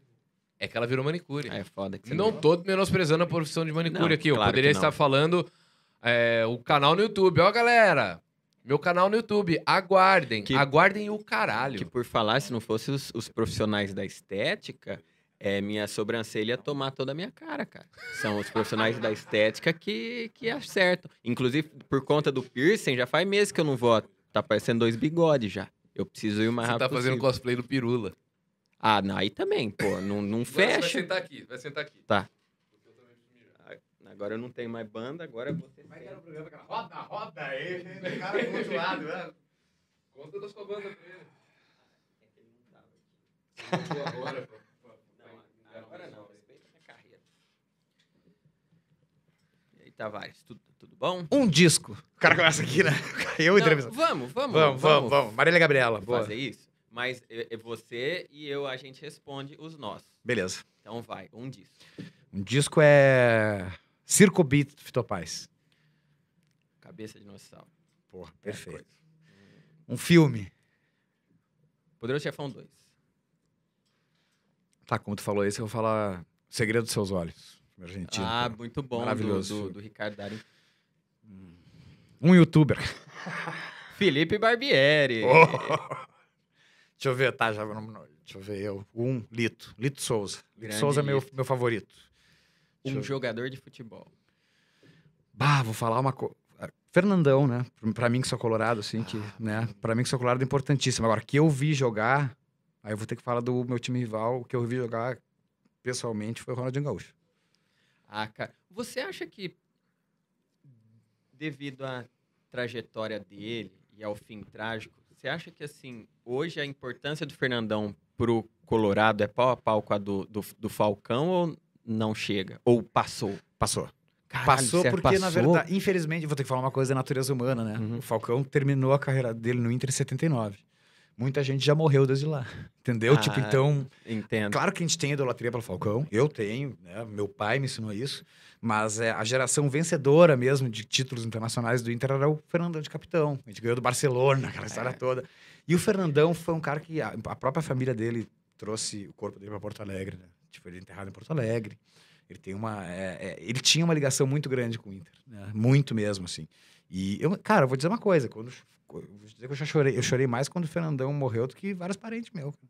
Ah, cara, mas eu eu, fiquei, puta, assim, ó, mal, velho. Não. Mal. eu, eu fiquei, eu não cheguei a, a, a, a chorar, mas eu lembro quando. E foi um cara que eu não vi jogar, mas por algum motivo a figura dele, antes mesmo de eu assistir vídeo no YouTube, Sim. quando o Cruyff morreu, Exatamente. eu é. fiquei muito, falei, cara, porque eu fiquei muito raciocinando aquela coisa, ele morreu sem ver o país dele ganhar uma Copa, Exatamente. perdendo para uma seleção, jogando de um jeito que de certa forma foi ele que colocou no país. Então você fica meio, mano, É, e, cara, e, e são coisas assim, por exemplo, ah, tu perguntou, complementando o lance do Fernandão, a gente entrou no Cruyff, mas eu acho que o do Alessandro já entrou pra essa lista também. Ah, Hum, mas- Pro torcedor colorado, assim, já entrou pra lista de pessoas tipo Falcão, do Alessandro, Fernandão, é, Dada Maravilha, sabe? Essas pessoas, o Tafarel. colorados ilustres pro torcedor, assim. Mário Sérgio, você- acha que ele, Mário ele Sérgio, tá que o Mário Sérgio chegou Grêmio e Inter. Variou Sim. muito entre o Grêmio e Inter. Então, assim, lá ele não tinha essa identificação. Pelo menos pode ser com o Colorado não tinha tanto que nem foi o Falcão, por exemplo. Sim. O Falcão foi ridículo, era, era- bizarro. E como foi o D'Alessandro nos 10 anos e o Fernandão quando passou por lá, assim. O Fernandão era muito colorado. Era um cara que falava, assim, e, e- e incitava a torcida. Então a galera amava o Fernandão. Era bizarro. assim. E falava, eu nunca vou jogar no Grêmio. O D'Alessandro também falava isso. né? Hum, E o Tinga também, é outro cara que veio do Grêmio e virou ídolo colorado. Tinga, né? Eita. Pera, a- agora Foi, vai voltar. foi. Agora vai voltar. Então, agora né? eu entramos já- no Tinga. viu, de- deixa eu só. Deixa eu só mandar um. um... Ô, Johnny, você pode jogar na minha aqui só um pouquinho antes de eu, de eu- de eu sair, tá? Lucas Lima, se puder fazer o favor de ir embora, não dá mais. Não dá. Obrigado. Muito bem. Se o Felipe Neto tá triste, o Felipe Neto não. Olha que merda falar. Se o Felipe Melo tá triste, eu tô feliz. Então, aí que tá, né? É, aproveitando né, que a gente entrou no assunto do futebol, é, a diferença né, do, do- do Corinthians de hoje pro Palmeiras de hoje. O cara tá puto com o Lucas Lima. Vamos começar aqui. Eu tô puto com o Camacho, eu tô puto com o Ramiro, eu tô puto com o Jô, eu tô puto com o Gil, eu tô puto com o Piton, eu tô puto com o Fábio Santos, eu tô puto com o Rony. Gente, eu posso ficar aqui por, por- Horas e horas. Horas e horas, falando por que- quem que tem que vazar do meu time e sumir no meu time. Mas tudo tinha que começar pela diretoria, né? Porque não vai adiantar nada, cara. Trocar o técnico de Eu novo. não posso falar muita coisa. O Inter tomou 5 do Fortaleza fim de Então. semana. É, então eu tô meio que na minha. Hoje teve jogo do Nem sei quanto é que tá o jogo do Inter ainda. Se alguém puder me informar. Se a gente não perdeu pro Vitória depois de ter ganhado 1x0 lá fora, aí nós estamos fodidos. Se é o cara que o Inter pode ter tomado de cinco, três, quatro jogos seguidos, o outro jogo que você vai, você vai assistir mesmo, Não, eu você é vou- besta eu era- também. Até, até, até eu vir aqui, era sócio em dia com o Inter. Tudo. Eu sou É. colorado, né, cara? Que também fica assim. Claro que o time vai perder. Claro que não precisa tomar cinco, cara. Fica chateado. Agora, hoje as torcidas foram no Beira Rio tirar as faixas. Saca? Pô, é o jogo? Que tava rindo do placar já. Não. Você tava nervoso. quase Não, alguém riu perto de um, de um torcedor do Inter já tá achando que é do time dele. Ah, né? gente, vocês reclamam de barriga cheia. Os dois têm, têm mundial. Eu provavelmente nunca vou saber que é isso. Isso é verdade. nunca isso vou é saber. verdade. Temos um ponto, temos É. um ponto aqui. Mas o Corinthians tem um mundial só, né? Aquele campeonatinho da FIFA. Não, tudo semana. Pera mas- lá, mas tem pera um, lá. Eu Pô, digo com que... o eu- Vasco? Que mundial que você Não, tem com o não, Vasco? não. É, é- é- a gente entrou por cota. Se você for não contra... título. Não, se for contra isso daí, eu não vou mais. Eu vou tirar sua carteirinha de esquerdista. Não pode. É, bom, a gente tá pelo menos os dois times mais de esquerda e os que são mais né, pro lado da esquerda são os nossos times de coração. Embora o, o, o, o, Tinga tenha sofrido um pênalti em 2005, se não me engano era 6 de dezembro. E o ano assim. passado, o teu goleiro tenha não. Não, para acabado com a nossa Não, vida. Vai, vai, vai, a merda. Não, o, não, o. Cássio cagando, o Cássio passou o ano inteiro cagando, chegou no último jogo. Ah, vai, vai. O ano passado foi o pior ano do Cássio. Aí no último jogo. Mas é gremista, né? Criado no Grêmio, né? Ah, é? É, a categoria ah, de então... base do Grêmio. Tem- Sabia que ele ia me fuder. Complicado. Não Eu sempre tor- fazer 1 a 0. Assim, o, o Cássio, pra mim, é um dos meus maiores ídolos do Corinthians, mas confesso que o ano passado eu tava torcendo muito pra ele ir pro banco, porque o Walter, que é o reserva, é de Jaú. Ah, tem um motivo, tá? entendi. E a primeira vez que eu fui no programa do Ratinho, eu tava me achando a sensação jauense, né? E aí eu fui subir a escada rolante do shopping de Jaú, alguém me cutucou assim, eu olhei pra trás, era o Walter. Ele falou assim, te vi no Ratinho, hein? Mandou bem. Porra, Só que na época ele tava jogando no 15 ainda. Tá, né? tá. Então, mandou bem. Mandou bem. Sinto te informar que o Nando Reis tá lá também. Agora Tá é lá. Tu não é mais uma maior celebridade já.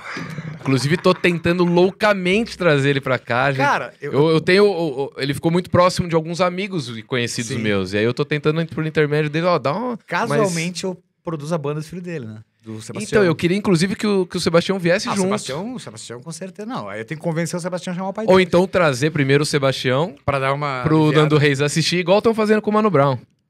Né? É. Entendeu?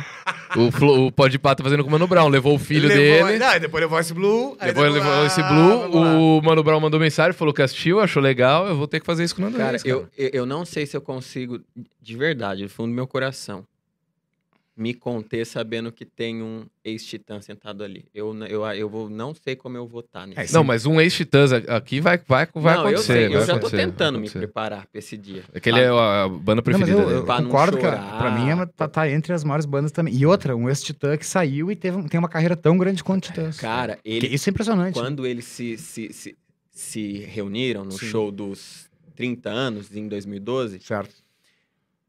e- ele, o Arnaldo e o Charlie, acho que no meio do show até o fim, eles Tocaram. também vieram participar. Cara, eu acho que a hora que ele tocou Marvin, eu não lembro de ouvir a música inteira, eu comecei a chorar do começo até a hora que ele. Porque essa música e ele, e aquele momento. É, nossa, o Nando é, o uma Nando é, é fora da curva, ele é muito. Ele é fantástico. O- Os Titãs são Sim, fantásticos. né? sim. E, e o Nando é um cara que conseguiu. Falando em chorar, É. não, não tô nem Não, não, mudando por de favor. assunto. Um amigo meu, ele me, o Pedro Salera, inclusive, um forte abraço. Foi ele que fez eu conseguir no show do Guns lá, em, que ele é do Opa, fã-clube que do coisa Guns. maravilhosa. Ele que, que arrumou pra mim. Muito fã seu, inclusive. Depois me lembra de pegar um autógrafo seu um que grande eu vou dar pra ele. então. Pedro Salera, ele falou que foi num show uma vez que do, do Engenheiros que Certo. você tava tocando certo. e que você costumava trazer, às vezes, algumas músicas bem lá do C, assim. Ah, total. E ele falou, eu não vou lembrar o nome da música agora, é um nome longo. A violência travestida face ao trotuar. Essa aí foi a que eu fiquei famoso por ter botado no show. Ele falou que eu olhava pro lado, era, ele falou assim, era a galera de 60, 50, 60 anos, todo mundo chorando. Lágrimas, lá- Cara, que uma outra coisa que o Humberto. Pô, legal tu lembrar disso. Olha a minha cara de pau também, né? Quando ele falou, vamos tocar junto, o que, que, eu fiz? Ah, eu tava pensando nesse- nisso aqui de repertório. Eu mandei pro cara o repertório É. dele mesmo. E aí ele acatou. Algum, claro, não todo o repertório, Aham. mas umas ele falou, putz, isso aqui é legal de tocar. E a gente acabou tocando músicas que nunca tinham sido executadas ou que, pra geração nova, não existe no Aham. YouTube, não existe nada, assim. E ele me deu essa chance, assim. Ah, cara, quer tocar isso aí? Vou Incrível, tocar então. cara, que incrível. Essa aí também. Tu quer tocar essa aí? Então tu canta. Saca? Tipo, tá bom, canta. Caramba. Saca? Ele me dava liberdade pra caramba. Então é. é- Mas eu, eu me lembro do primeiro show, assim, da, da volta. Quando começou a violência travestida face ao trotuar, que é uma música de oito minutos, nove minutos quase. É, é, longuíssima. Três, quatro solo e para. e- Cara, parecia que o lugar, assim. Não era nem que o lugar tava agitado, o lugar tava parado. Sabe quando parece que pô, fica mais pesado o ar, assim, e tipo, todo mundo tá vivendo o mesmo momento, Aham. assim. O que que tá acontecendo? Até eu tocando tava dizendo assim, puta merda, eu tô tocando essa música com o Humberto. Que era uma música que tinha até, não sei se tu vai lembrar, mas tinha a Patrícia Marques, que era- na época era uma, uma criança que participa da música, hoje não. E... E eu me lembro que foi assim, foi ali que eu, ganhei, que eu ganhei a galera também. Porque a galera no começo, mais velha, ah, esse cara da Fresno é baixista, nem deve saber tocar, o que, que o Humberto quer? Aí eu fui lá, símbolo do dinheiro tatuado na mão, já tinha desde sempre. Saí tocando as músicas que os caras queriam ouvir e, puf, ganhei a galera. né? Aham. Ganhei a galera imediatamente, na real. E aí foi, foi bacana pra caralho, porque uns viraram fã do meu trabalho e outros tinham um carinho muito grande por mim. Porque eles falavam assim, cara, tu é o fã que conseguiu. Tu é o que a gente queria ser, entendeu? Tu tá no palco com o cara e ao mesmo tempo tu é fã, e é verdade. Uhum. Saca? Então eu tava tão. Quando eu gravei o DVD com o Berto, eu acho que eu tava tão feliz quanto quem tava assistindo, porque na verdade eu tava pensando assim, cara, em alguns meses eu vou me ver no palco com o Berto, porque eu nunca consegui me ver, né? Uhum. Tipo assim, com som bom. Eu vou poder me assistir, eu vou estar. Historicamente vai estar gravado essa porra.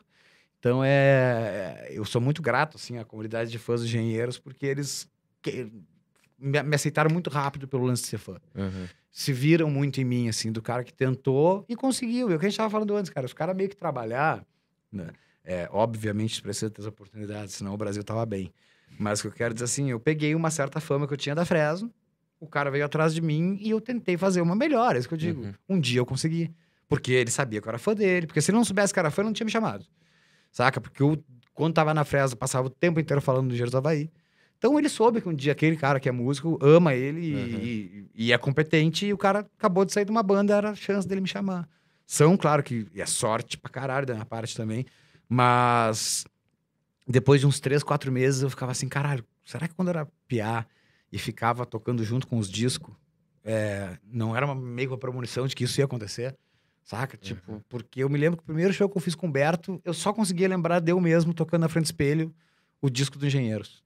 E tu não consegue tirar isso da cabeça assim, tipo, tá acontecendo, tá acontecendo, tá acontecendo. Parece perder a virgindade, saca? Uhum. Tipo, não acredito que eu tô fazendo isso, saca? Tipo, não acredito que eu. Não sabia que era Porque tão o cara- gostosinho. Não, e o cara até perder a virgindade, ele acha que ele vai morrer virgem. Né? Uhum. Tipo, É, eu perdi a é. virgindade com 13 anos. Caralho. Foi cedo pra caramba, mas até tu perder a virgindade, tu acha que tu vai ser o único cara no mundo que não vai transar até morrer. Uhum. E aí, quando tá perdendo a virgindade, tu fica assim, caralho, eu não acredito que eu consegui.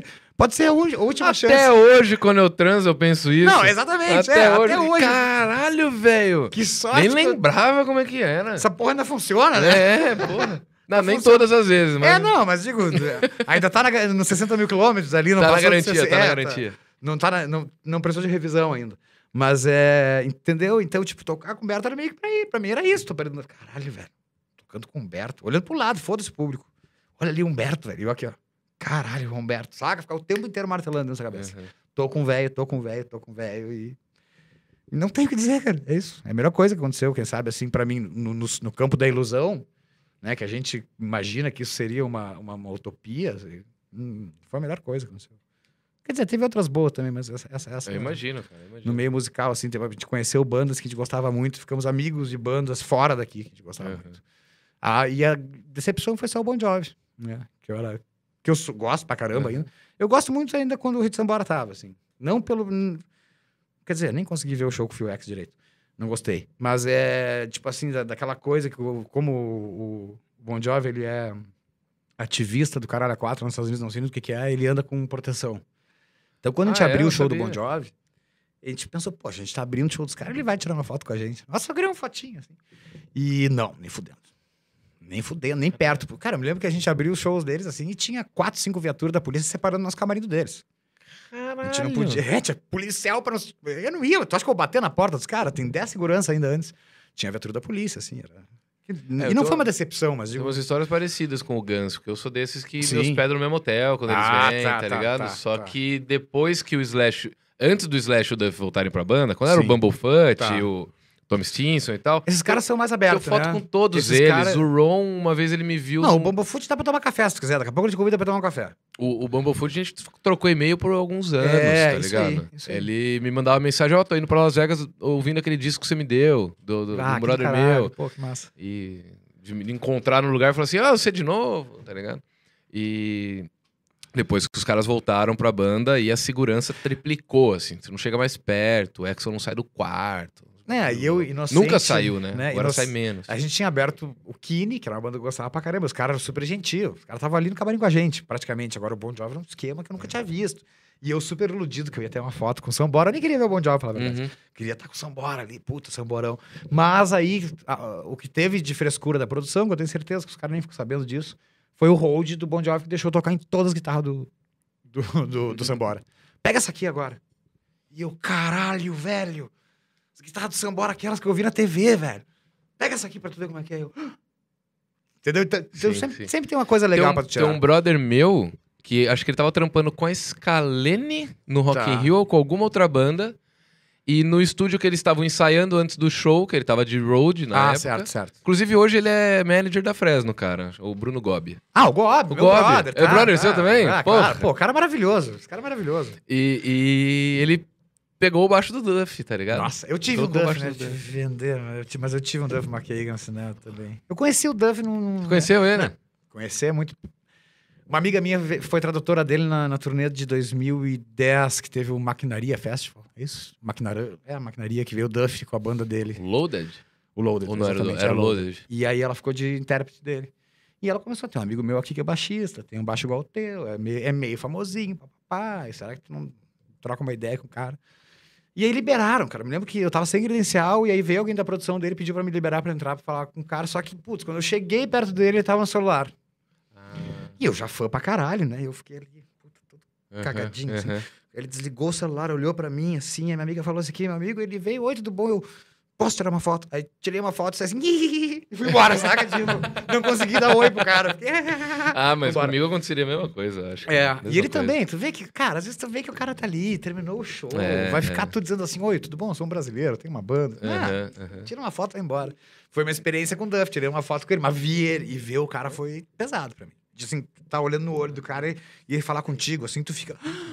Eu tenho uma história com Saca, ele, velho. que eu tava no, no Hyatt aqui em São Paulo, e ele Tá. tava na academia, só que ninguém sabia falar se era o Duff ou se era o Axel que era na academia. Aí eu falei, fica tranquilo, É o é o Duff. Duff. Pode ter certeza. O Axel não vai estar na academia. Aí subiu eu e uma amiga minha. A gente subiu, ficou na frente da academia, na frente, que era a academia aqui e o elevador aqui na Tá. frente. Então a gente ficou na frente do elevador fingindo que tava esperando o elevador. A gente tava esperando o Duff. Aí apareceu atrás do vidro fumê, assim, o cabelinho assim. Falei, caralho, é o Duff. A hora que ele saiu, devia estar com o zóio regalado desse tamanho, assim, ó. Aí ele saiu, olhou pra gente, eu falei, não vou abordar, óbvio, Claro. né? O cara. A não ser que ele venha pegar o elevador com a gente, mas ele saiu, virou pra um lado pra ir pra uma outra academia. Mas aí deu dois minutos, vieram os dois, três seguranças, assim, vocês não podem ficar aqui, pelo amor de Deus, gente, vocês estão loucos e tal. Não Ah, falaram. não podia nem dividir a Ficaram muito Os hóspedes putos. não podiam, não podiam. Talvez eu até poderia se eu não tivesse de calça jeans, tá ligado? Ah, saquei. Entendeu? Tá, teve tudo a ver com o Visu É, também. é, Entendi. é, é. Teve a ver com o Visu. Cabeludo, sabiam que eu tava ali por causa É. disso. Então, Não tava Não, nenhuma não, máquina não- fazendo nada. Tava muito É que descarado. o foda é que o hotel é o lugar dos caras tá indo. Né? É, o lugar é, deles. É assim, deixa- eu não falei nada, Claro, não claro. incomodei e tal, mas. é, Enfim. Não, mas é legal ver esse cara. Cara, eu quero falar sobre mais um assunto, mas antes disso, só pra falar pra galera que o Superchat dá um. Dá mais dois minutinhos pra galera que quer mandar Superchat e não mandou precisa de ainda. clickbait, cara. Cadê a polêmica? Ah, mas você pode ficar tranquilo, quer sentar em casa aqui, ó, olhando ali e falar o que, que dá pra tirar. Então, o próximo assunto é política que eu queria falar com Vambora. você, cara. Assim, eu não sei nem como abordar esse assunto, porque é meio que pra mim é óbvio, pra você deve ser óbvio o nosso pensamento e tal. Então, assim, não tem nem muito que a gente trocar de ideia, que talvez a gente pense igual em tudo. O que eu queria falar é porque eu quero passar uma mensagem pra galera na- no quesito Lula ou Ciro? Qual- eu queria saber primeiro a sua opinião sobre isso. Cara, Vai de Lula, vai de Ciro, terceira eu- via, essas porra louca aí. Não, falou terceira via. Não, mas É, é... que o Ciro se coloca como É, não, eu sei, via. mas aqui já estão brincando com a terceira via, já A é terceira o via já tá o Danilo, Mandetta, é- né? é. Mas enfim. Cara, eu sempre gostei da oratória do Ciro, assim, ele me convenceu por um tempo, mas eu acho que o Ciro, na hora que o bicho pega pra capar e ele não tá no meio, ele abandona. Que foi a, a famosa viagem pra Paris, saca? Tipo, não vou falar nada, deixa o Bolsonaro se eleger. Aí vem aquele papo, eu falei que vocês iam tomar no cu, seus brotos. Porra, bicho, tu não ajudou em nada, cara. Saca? Tipo, tu viu que o país ia afundar, cara. Não é uma questão de ego. For... Ah, tu não quer. Tu queria ser o vice do Haddad? O que, que tu queria? Então fala, eu tô puto que eu queria ser o vice do Haddad, eu queria ser o, o cara da chapa. E aí eu abandonei. E tinha 10% dos votos que eu levei pra Paris e enfiei na bunda. Entendeu? Porque. Mas eu, eu nem, eu nem pego tanta birra dessa questão de Paris aí. Eu acho que foi o menor dos problemas. O Não, problema é do Ciro tá sendo os últimos seis meses, Claro, na minha opinião. não, aí ele, Tá sendo o pior momento ele, do precisa, Ciro. ele precisa do nosso tratamento. Ele precisa tomar um antidepressivo de manhã e um Rivotrilzinho de tarde, porque senão ele perde a linha, velho. Ele perde a linha. E, cara, Ele tá flertando com os bolsonaristas Tá. em alguns momentos. tá. sabe? Claro. Ele, tá... ele falou assim: do Lula eu não vou pegar voto. Do Bolsonaro agora eu não vou pegar voto. Eu vou pegar voto dos Bolsonaro arrependido. Sim. Então ele virou um Faria Limer, praticamente É. assim. E, e tá, Bolsonaro traidor. Ciro, como é que o Bolsonaro te traiu? Ele só te traiu se você acreditou nele em algum momento. Exatamente. Exatamente. E, cara, eu, eu, eu. Enfim, eu sei que ele fez uma prefeitura maravilhosa, foi governador também. Pô, eu É, adoraria ele. foi um pô. ótimo Eu ministro. adoraria ele como prefeito, mas não vai, presidente, mas não vai rolar. Mas não vai, ele não vai sair dos 10%. eu entendeu? digo mais, a minha previsão é 6% dele. É, no final das contas. Ele vai fazer E- metade do que ele fez. E, cara, eu, eu, eu, eu não tenho problema de falar, eu sou petista e tal. É, até que me provem o contrário. É, as provas com Lula não valem mais, né? Foi julgado de novo. É, eu acho que para tirar esse cara daí só tem o Lula. É O poder político do Lula. Entendeu, cara? Se tu botar o Haddad, eu amo o Haddad. Só pra deixar claro uma coisa, eu adoro o Haddad. Só que o Haddad, ele não tem. Não é que ele não tenha. O povo brasileiro ainda não viu o carisma que ele teve aqui em São Paulo. Então o povo brasileiro meio que não conhece ele por inteiro. E os outros candidatos também. E, e só uma coisa, não adianta falar, ah, o Haddad saiu com a rejeição do. É que foi na, na época que o PT estava sendo massacrado por todos os lados. Não Exatamente. tinha como. não- podia ser Jesus. Podia ser Jesus. Se ele fosse do PT, iam, iam E torturar ele se de fosse novo. tam- também, aí me contradizendo, se fosse só por simpatia, o nosso candidato seria o Suplicy. É, Entendeu? Com, com toda certeza. Tu tem que ter um meio termo que pra mim ainda é o Lula. Saca? E, e, velho, assim, ó, as pessoas têm uma amnésia no Brasil muito grande, né? Tipo, ah, cara, devolve meu dólar, Dilma. Olha quanto é que tá hoje o dólar. E outra, olha como é que era a vida do brasileiro em 2010, cara. Galera, que a galera que é tudo é imediatista, mas é, pô, tava bem melhor pra, tudo- pra tudo, cara. Cara, tava todo, todo mundo A gente não, mas começou a, ter boa- inserção social nas as faculdades. pessoas cara. conseguiam comprar um carro pessoas cons- zero. Exato, exato. Tanto que, exatamente. É muito utópico comprar um carro zero com... hoje. O pessoal tava comprando carro zero. Exatamente. Eu, Sabe? eu tô no melhor momento da minha vida financeiramente e eu jamais vou comprar um carro zero hoje em dia. Pra Não ter que- consigo. E aí tu tem que aguentar em 2020, ano passado, Paulo Guedes dizendo que, que faxineiro não pode ir pra Disney. Entendeu?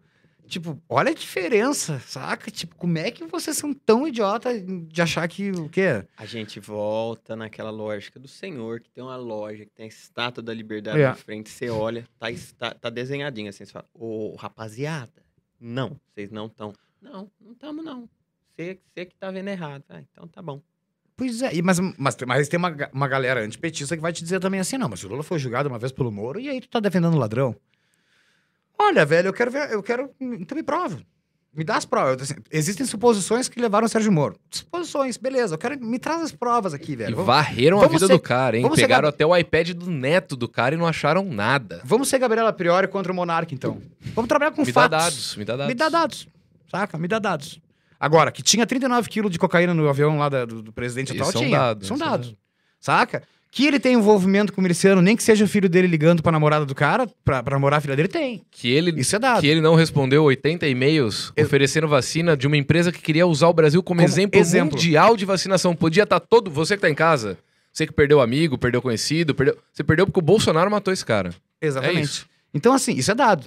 É. Aí, se a gente vai conversar nesse nível, velho, aí nós, nós não precisamos nem discutir o que é melhor. Entendeu? E assim, a gente não tá num dilema entre Bo- eh, Lula e. Não, e Dória, não é isso. Não é isso. Se É fosse Lula e Dória, racismo. talvez eu votaria no, no Ciro Gomes. Racismo, homofobia, ch- machismo, Negacionismo. xenofobia. Hoje ele começou, ele tá falando que, que não, não- quem precisa- vacinou, quem já pegou Covid, não precisa mais usar máscara. Vai tomar no cu, velho. A gente já tem caso de quatro reinfecção no mundo. Digo assim, mesmo a pessoa já pegou quatro vezes Covid, ele vem me dizer uma merda dessa. Entendeu? Tipo. Mas aí eu também acho que esse cara é aquele cara da cortina de fumaça que não é uma cortina É, de fumaça, é uma granada que ele larga. Pra distrair todo mundo da bosta que tá virando ele. É, porque a Saca? CPI tá chegando. Não, e a, e a CPI chegando. tá com os dois pés. Inclusive, o que que o Bonner falou hoje no, no jornal que tá todo o Brasil parado pra ver? Eu não sei. Ele voltou com a Fátima Bernardes? Não, porque ele falou assim: hoje eu tenho uma notícia. Ele passou o Ele dia falou inteiro, isso? que vai mudar a história. E tá todo mundo esperando. Né? Eu não sei como é que. Alguém soube aí disso daí, do Alguém viu Bonner? no Twitter aí como é que, que, que ele falou afinal? Que O Bonner falou que ia soltar uma bomba hoje. É, Falou de manhã no Instagram que hoje o jornal, que Vou- durante vou muitos anos iam, iam falar do que ele ia falar hoje. Ficou esse mistério no ar. Acontece, olha como eu sou imbecil. Vou começar. Eu sou imbecil. Eu me iludi com a porra da seleção.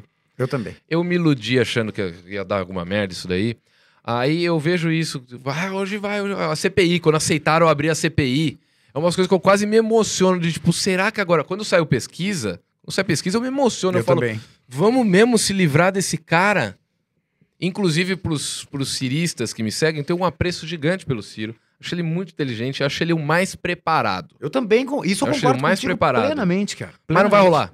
É. E não é, vai rolar. é. E a gente não tá no momento de arriscar. A gente não, não, se tá a no gente arriscar. A gente não tá no momento de vamos tentar a melhor opção e tentar a melhor opção vai abrir um- um- uma avenida pro Bolsonaro ser reeleito. É. E a gente tem uma outra opção que também é muito boa, já provou ser boa, já fez a. Foi o melhor presidente do, do, do, do- do- de uma democracia. década do Da- mundo. Da democracia nossa, cara. Não, não só do É, Brasil, do eu digo Brasil, do sim, sim, mundo. sim, sim, Da- na sim. época que o Lula era presidente, ele era o melhor presidente do Sim, sim. mundo. E não sou eu que tô falando, são os outros presidentes que falavam, inclusive o Obama. Então a gente não tá, as- assim, saindo do, do sujo indo pro mal lavado. A gente tá saindo do, do, do esgoto, cara, da, da morte, da- do negacionismo, do obscurantismo, do miliciano, do...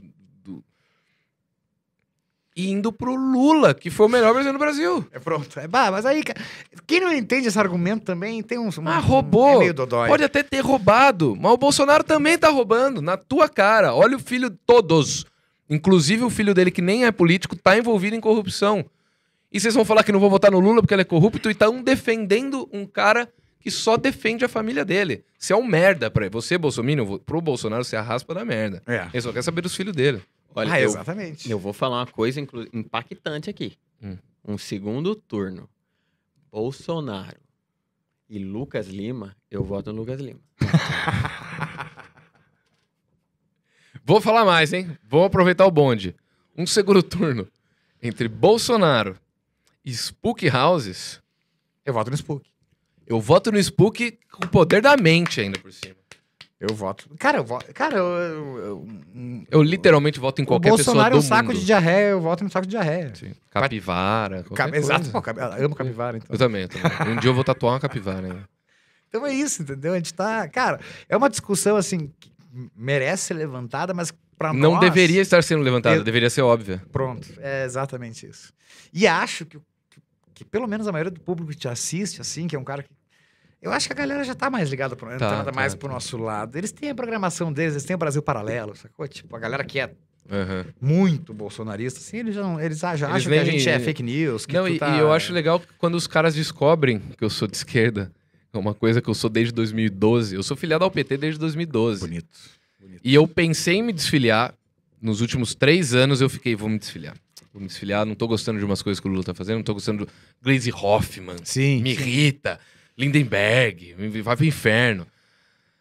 Eu ia me. me- eu não fui me, me desinscrever lá do, do partido por preguiça de sair da minha casa pra fazer, então deixa lá essa merda aí. Agora, eu não Faz só. todo sentido. Eu não só vou continuar filiado ao PT, como o ano que vem, a hora que começar a eleição, eu vou fazer esse podcast com a camisa do PT. Eu quase vim com a do PT hoje, pensei que ia dar problema. Eu juro por Não, Deus. pô. pensei, Pô, a galera não vai pegar mal pra galera. A minha mãe, ela jogou a minha fora. Ah, eu tenho contato, mas boa. Não, mas a minha jogou fora porque eu tava usando muito numa época, e ela falou: você vai apanhar na rua, hein? Meu, mas sabe que meu pai- uma época ali, logo que o cara foi eleito, tava perigoso a camisa do PT. Os caras podiam te dar uma bomba na rua, agora, Com todos. agora, Não, agora, agora tá liberado. Tá você faz uns tudo amigos. certinho. inclusive. Vamos pro, pro superchat, Zero Bens? Vamos. Ó, encerrados os superchats, viu? Temos alguns. Vamos ver aqui. Juro que eu não esqueci ninguém hoje. Opa, e quem mandou um dia aí e não foi respondido, me manda uma DM no Instagram que a gente. É, e aí, claro. se ele não responder, pode mandar pra, pra, pra mim também. E mesmo se ele responder, manda, porque aí você tem a certeza que tem É, mais o Zero Bens do- vai ler. Eu, eu, às vezes, eu como bola. É... que que- Ah, superchat. Eu não esqueci de ninguém. É... Não fuma o desgraçado. Superchat. Maconha, porque cigarro come no almoço, Ah, café, também. com Tira! lasanha. Mentira! Você tá, tá segurando bem a vontade de fumar? Tô, né? Não, não, não tem muito fechado, né? Não vamos conversar de cigarro, É. não, pelo amor de Deus. Aqui, ó, Mas eu investiria no estúdio podcaster com exaustor um dia. assim. gostosinho. Vou, vou, vou, Anos vou, vou 80. levar pra produção. Anos 80, assim, os caras. O Jô, né? O Jô Ah, que. não, o Jô fumava uma carteira pro programa. Ah, vamos lá. A porra do Monark, né, velho? Porra do Monark fuma. O Gustavo Rossi Moreno mandou 10 reais e falou: Esteban, sou teu fã e queria saber se tem alguma parceria com o Gessinger ou Lucas em mente. PS, libera o Liquid Love no Spotify. Por Ah, favor. o Liquid Love, tá. Só vou com- favor. complementar essa pergunta. Existe uma chance de ter uma, uma turnê, por exemplo, algum projeto, só de. Não de você voltar pra Fresno, Sim, mas sim. alguma coisa de, pô, vamos fazer um- uma coisa comemorativa aqui? Um show? Acho que não. Não. Não, não, não, não, acho que não, não é, não é por minha vontade. Eu acho que a banda. Como eu tava na, na, na parte histérica da- do- do- dos fãs, eu acho que qualquer sombra que eu dê indicar que eu possa me reunir com a Fresno prejudica a banda Tá. pra caramba, entendeu? É, no sentido de que tem aquela galera mais histérica, antiga, que vai dizer, puta, agora, agora vai ficar mais legal. E isso atinge os caras atuais. Sim, com certeza. Saca? Eu tenho todo respeito por eles. Então, é... E outra, é, a Fresno tá em- numa ativa muito... O Lucas é um compositor que tá sempre ativo, produzindo. Não seria uma coisa... Se fosse... Se a banda tivesse acabado, Uhum. que seria outro cenário, e a gente fosse comemorar algum disco, acho que seria uma coisa super ok. É, faz sentido, faz sentido. Mas não tem por que eles pararem o trabalho deles agora para reviver uma certa coisa que Uhum. aconteceu. Que no timeline de vida da Fresno, os meus seis anos são pouca coisa, né? Uhum. A banda tá desde 99, são 22 anos de banda. Então, é no timeline da Fresno, pra eles, né, nem sou tão marcante como, quem Uhum, sabe, pros uhum. fãs, porque eu também peguei uma época dos fãs, é que os fãs estavam muito ligados na Fresno. Ah, mas agora, claro que um dia, assim, se por qualquer motivo alguém me ligar, vamos fazer um som que eu não, nem precisei com a Fresno, todos eles ainda são meus amigos musicais, Uhum. sacou? O Lucas lançar um, um solo, alguma é, coisa. ou tipo assim, vamos fazer música hoje só pra comer um churrasco, foda-se, entendeu? Uhum, Sim, Tá sim. tudo certo. Agora, com o Humberto, é bem possível que a gente continue compondo. O último disco do Humberto já tem música minha, tá vindo disco novo aí. Então, é, Humberto é uma coisa que a gente trabalha não bastante, porque geralmente eu faço uma música com ele por disco, né? Porque o Humberto também é um cara que trabalha muito sozinho. Mas ele sempre manda um e-mail dizendo assim, ó, vamos fazer essa aqui, porque eu tive essa ideia, tô meio empatado Uhum. aqui, vamos terminar junto. É, com o Humberto, é sempre... e o Humberto é possível que a gente volte a tocar também um dia. né? Sempre é possível, porque o Humberto deixou o convite aberto e, e eu ainda vou convencer ele a botar dois guitarristas e um tecladista pra fazer uma super turnê, assim, que não seja Foda, trio. É, eu vou conseguir fazer isso aí. Deixa eu só. Então, aproveitando, uma excelente pergunta. Você ouviu os últimos álbuns da Fresno? Eu, eu virei fã da. Fresno, cara, em 2015, que eu morei com o Alan Contro, que Tá. ele ia vir aqui hoje fotografar, porque ele é muito fã- seu fã também.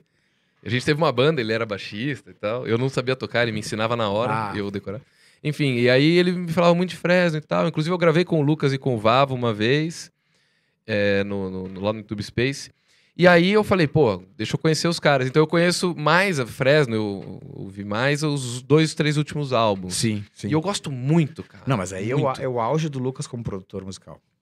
Aí é- Aham. é o auge do talento dele como produtor musical. Os últimos três discos da Fresno são discos que vão, daqui a 30 anos, vão, vão ser falados. Entendeu? Concordo, Quem sabe não concordo. estejam mais no mainstream da Globo, beleza, mas eu acho que vão ser discos assim que vão ter muita importância futura. Porque o nível de produção que a Fresno atinge hoje não deve nada pra banda gringa. Uhum. E isso no Brasil quase nunca aconteceu. Saca? Tipo, o nível de produção que o Lucas entrou, é... pouquíssima gente entende, Uhum. inclusive. Saca? Tanto que tem vários fãs que falam, ah, gostava mais da tua época. Não, não, não, não. Fresno hoje é muito mais musical, muito É que eu conheço pouco da, da Sim, sua época pra comentar. Eu Ah, conheci não, e outra, a gente era mais jovem também. A gente É. tinha um Eu era hater de musical. Fe- Não, Fresno, pra você ter ideia, tá ligado? Mas eu, Quando eu era moleque. quem sabe se eu não fosse, eu também seria, porque eu era metaleirinho, entendeu? Tipo, sim, sim. Mas o que eu quero dizer é que é, a gente tinha um produtor musical, que era o Rick, então não, saía, não era do jeito que a gente queria exatamente. Uhum. Quando o Lucas assumiu, depois da minha saída também, o que eu ouvi assim, então o Lucas só evolui como produtor. Então eu acho que o momento da Fresno ele sempre vai melhorar. Eu acho que a Fresno não vai, a Fresno é uma crescente que não, não, não acaba. Uhum. Só acaba se o Lucas, tô brincando, tá galera, mas se um AVC. Porque a E criatividade tem fãs muito fiéis, né, cara? Tem- Eu Acho não. que é a banda do Brasil que mais tem fãs hoje em dia, assim, fiéis. Fresno e o Brasa. Banda nativa, é, assim. é, né? Fresno e Brasa são as Aham. bandas que conseguem se manter sem a ajuda da televisão. Uhum. saca? É, é. Que se mantém grande. E, e imagino que ele deve estar vindo com um super disco, porque teve a pandemia, então deve estar vindo uma coisa muito boa para quem é fã de Fresno. Sim. Cara, eu, é que assim, eu, não, eu saí da banda porque eu não tava mais afim, mas para mim, eu torço a favor sempre desses caras. Claro, claro. Primeiro, eles me deram a oportunidade da vida. É, segundo, são bons. E, cara, alguém precisa manter essa porra viva. E se tem um cara que eu confio que vai manter essa porra viva fazendo bem, é o Lucas. Uhum. Então é. Por mais que a gente não tenha mais convívio diário, desde que eu saí da banda, ninguém mais ande junto e vá, Uhum. vá jogar videogame com outro, eu sei quão bom ele é, Sim. sabe? E quão bom ele é como chefe de banda. Então eu acredito que a Fresno só vai evoluir, cara. Eu não Uhum. consigo ver a Fresno é, evoluir, não tem sim, como. sim. A cabeça do Lucas é muito antenada. É. É, tipo, ele é um radar de coisas que, puta, é bizarro. Não, realmente. realmente. O Alematos mandou 10 reais e falou: Buenas gurizada. Tavares, considerando o talento que tu tem pra composições pop, tu recebe pedidos pra compor para artistas do mainstream ou isso não é algo que tu curte fazer? Abraço e dali Grêmio. Ele Ah. falou. Tá bom, dá Grêmio. Não, tô brincando. Cara, eu não, eu não, não entrei na panelinha do- da composição, assim, digo, na panelinha que eu chamo, não, é que te- realmente existem compositores que trabalham só com isso. Saca? Eu já compus para algumas bandas, o NX0 gravou música minha, o Glória gravou música minha, mas era por uma amizade que a gente tinha, assim, né? Mas é, é- Acho que o primeiro cara que me convidou a fazer uma música fora do meu nicho foi o Humberto mesmo. E Deixa eu ver, cara. Eu acho que eu nunca. Eu tinha uma música que minha que tocou na Malhação, que não era nem. Que eu, que eu fiz o ator da Malhação que eu tava pra namorada, saca? Na época do Rick Bonadio, ele me encomendou uma coisa assim. Mas, cara, eu não, não, não, não sou muito assim de, de- de- Não tenho esse contato com essa galera. Porque a gente acha que a galera te liga e fala assim: ah, tu quer compor pra mim? Não, geralmente isso passa pro empresário Entendi. que já tem o compositor dele e tal. Eu nunca fui da tabela dos compositores, assim. Embora eu também acho que quando eu faço música para os outros ou faço músicas com amigos, eu leve muito aquilo como um jingle. Tem coisas que eu aceito escrever para os outros que eu não escreveria para mim, entendeu? Uhum, Tipo, claro. E acaba sendo um pouco não profissional, porque se tu não acha que é bom para ti, também não deve ser bom pro cara. É, é, é difícil do cara, do cara ter essa. Mas gostaria, claro, se o cara. Pô, principalmente sertanejo, que tu precisa só de duas frases, tu compra seis casas. Gostaria de fazer umas músicas. Ah, já fiz música pra sertanejo, agora eu lembrei. O ganhador do Counter Star da Band. Eu fiz uma música pra esse cara. Ah, é? É, eu me lembro que o produtor falou assim: tu vai comprar um apartamento. A música rendeu 300 reais até hoje. 300 Daí falou: tu vai comprar um apartamento com essa música e rendeu 300 reais pra mim e 300 reais pro Lucas. É quando eu- uma agência me procurou pra eu lançar um curso de mágica, o cara falou, só que, velho, você vai Te prepara pra precisar... ficar rico. Se... E eu caí nessa, cara. Eu caí várias vezes nessa. Toda vez que eu vou numa gravadora assinar um contrato, eu tô caindo nessa. Sacou? Olha. Eu tô caindo nessa que eu vou ficar rico dessa. Agora vai. Tanto que agora eu desisti de gravadora. Já falei, não vou mais. Ah, não, já conheci todas, já assinei com todas, já tive o rabo preso com todas, com contrato, agora deu. Não tem mais o que fazer. Não caiam nessa, galera. Não caiam nessa. É, Ou caiam também. Não, que- se tu quer jogar o jogo mesmo assim, que o cara vai se meter na tua música e tudo, e fa- pra tu fazer o que, que é formatado, vai. Tu quer ser famoso, aquela história, quer Aham. ser famoso, vai. Agora, se a fama não é exatamente tua felicidade, fica, fica na tua. Uhum. Pega uma gravadora, quem sabe, menor, que vai gostar de te, cuidar melhor. Sim, sim. Do que sair já querendo estar na Sony, na Universal. E, e se decepcionar. E talvez, e hoje em dia também não, significa dependem- não, tanto, hoje em dia né? eles dependem mais de nós que nós deles. Agora eles dependem mais que tu vá pra tua plataforma, que tu chame o público pra tocar. É, porque quem tem público é o É, artista, o não é a artista Sony. Não é mais a Sony. Antigamente, não, os caras botavam na rádio, É, a rádio fazia, é. acontecia, e aí realmente eles tinham... pôr- até quer pôr música na rádio hoje, pô, não, não vai fazer tanto Não, eu vou, e vou te né? dar exemplos, assim, eu me lembro que a Universal, a Universal Music, quando eu tava no Universal Music, eles tinham uma mansão em São Paulo, que é o escritório deles, e tinham um andar, em- é, uma mansão no Rio de Janeiro. Em dois anos, eles alugaram uma sala comercial no Rio, já fechou São Paulo, já... Entendeu? O troço não tá bonito pra ninguém. Uhum. E, e os artistas, os maiores artistas são donos de si mesmos, só assinam distribuição, não dão mais dinheiro grosso pra eles. A Uhum. Anitta não é da Warner. A Anitta distribui pela Warner. A Warner fica com 10%. Uhum. Foda-se, ela que fica com a grana. Entendeu? Os artistas mais espertos, eles estão distribuindo, eles não estão assinando contrato de gravação. Entendi. entendi.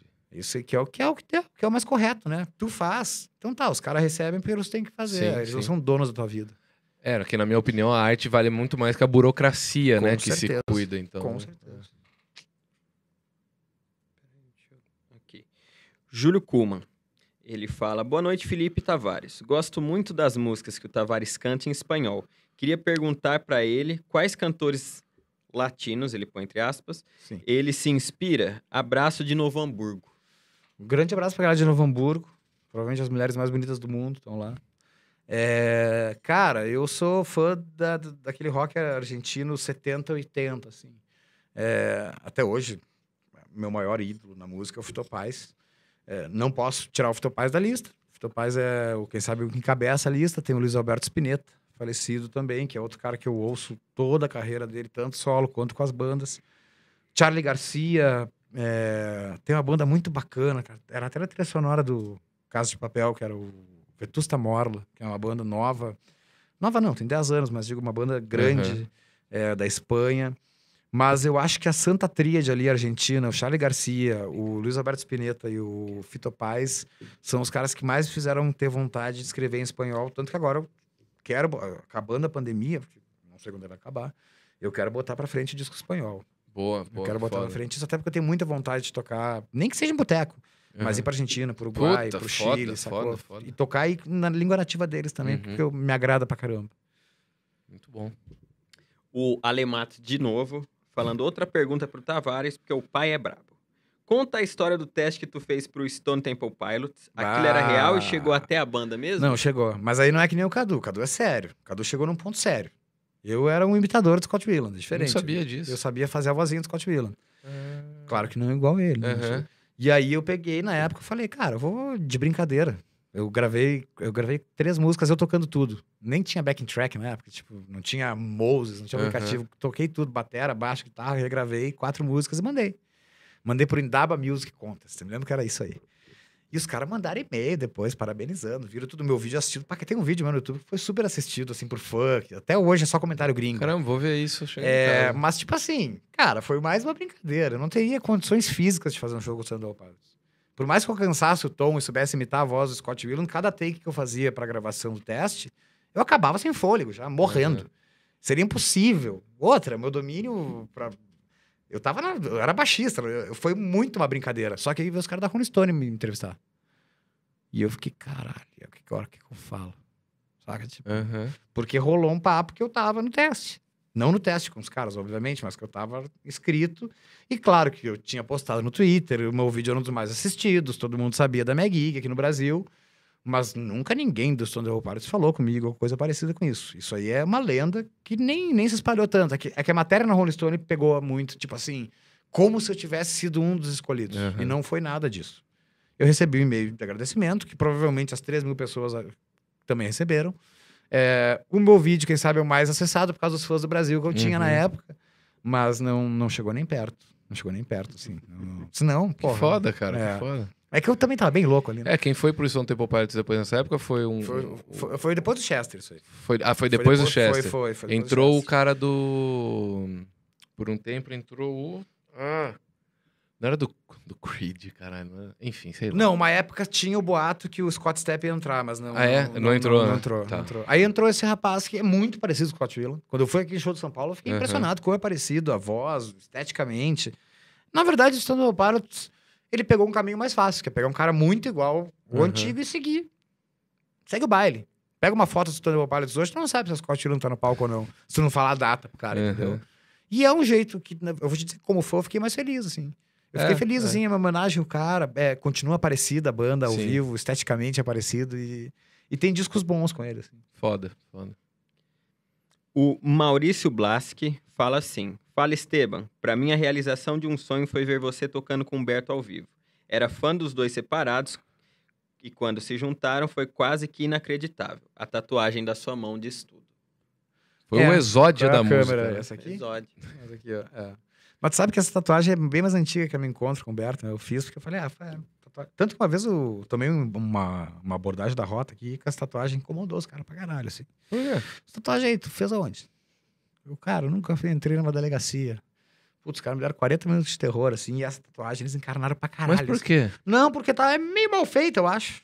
Sei lá, eles acharam que era alguma facção pra ser uma engrenagem, sei Meu lá o que eles acharam. E eu super assim, cara, nunca entrei numa delegacia. Nessa época eu nem tinha roubado meu carro ainda. Saca? Tipo, pelo amor de Deus, amigo. E vai, o cara fez uma pesquisa profunda com arma. Bom, foi, foi uma, uma abordagem bem palha essa aí. Na época não tinha Uber, vou contar rapidinho. Não tinha Uber ainda, eu tava com a minha namorada. E, e às vezes eu faço show solo só violão e voz. Uhum. E aqui nessa situação eu tinha ido pra Porto Alegre só fazer um violão e voz. Ela foi comigo, então não precisava de uma van pra me buscar. E o táxi era muito caro.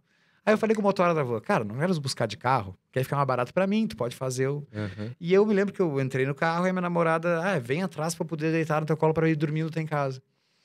E na época, não, pra polícia, não tinha essa coisa do passageiro traseiro e banco da frente. Ah, Os caras achavam que eu tava sequestrando o carro. Os caras achavam que eu tava sequestrando um cara 10 e meia da manhã, velho. E a rota foi parar na frente do meu prédio, velho.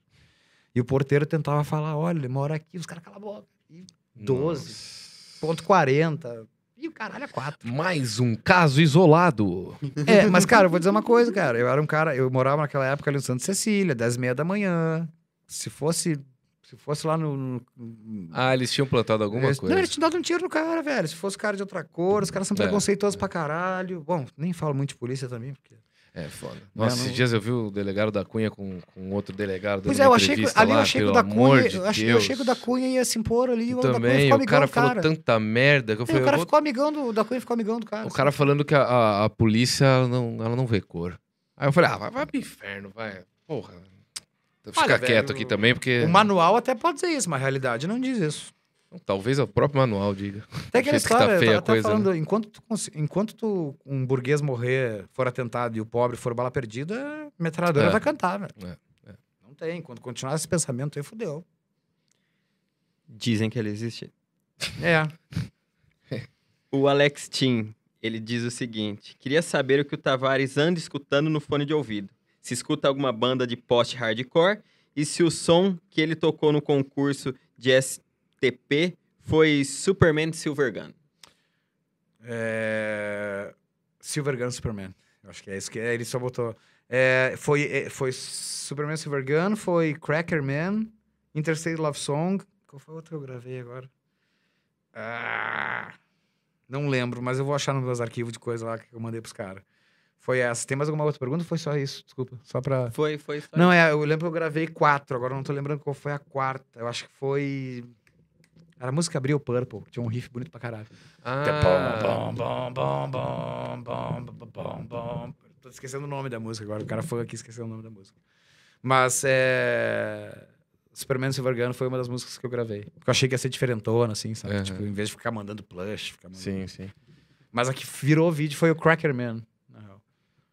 Vocês veem como eu sou bom no violão? Faz sete meses que eu tô tentando tocar plush. Vocês veem como eu sou bom no violão? Assiste terça-feira.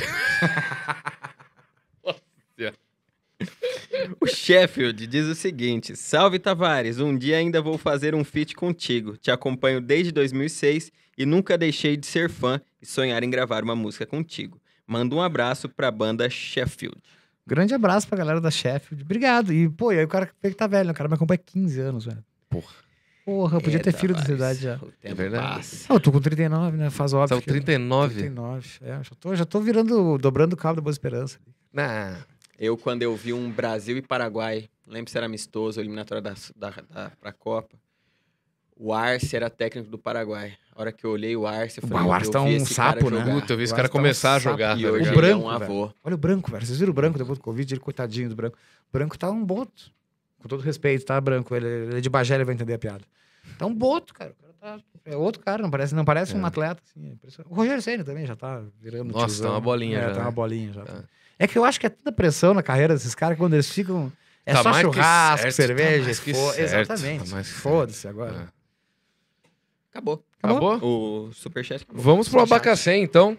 Até, até hoje tem que explicar, porque é, é muito conceitual esse negócio aqui.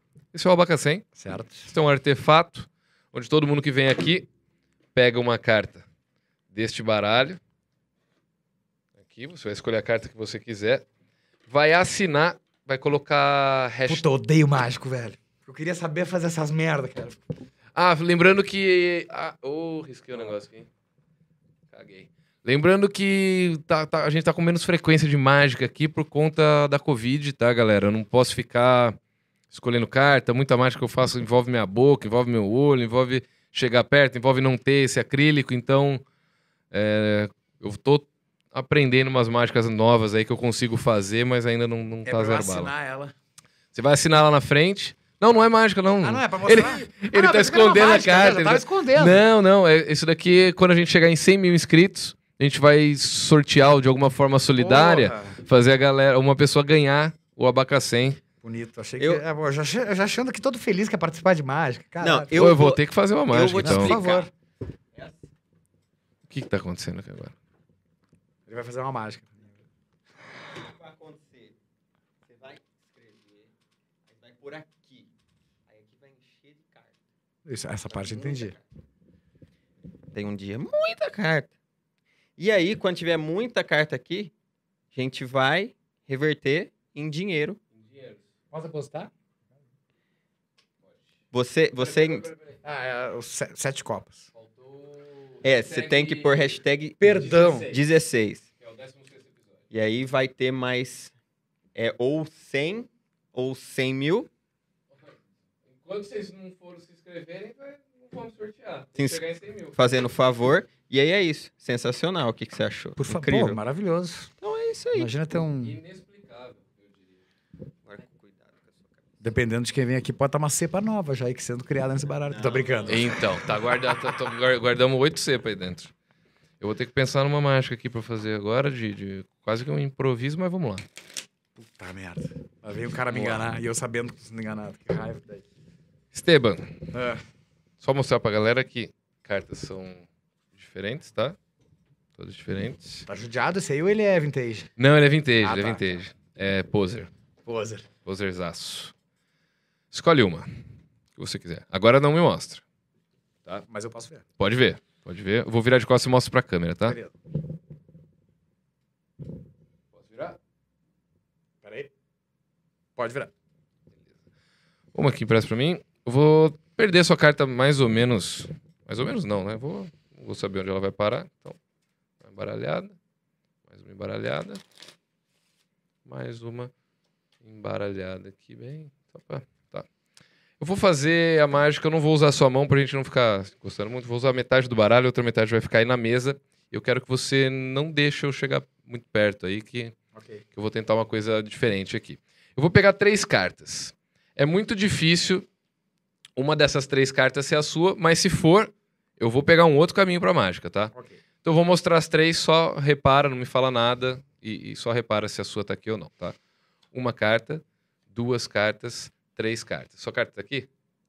Tá. Entre essas três? Tá? Pô, isso geralmente não acontece. Vou deixar o resto do baralho ali, tá? Então olha só. Vai aparecer no meu fígado a carta numa, numa tomografia.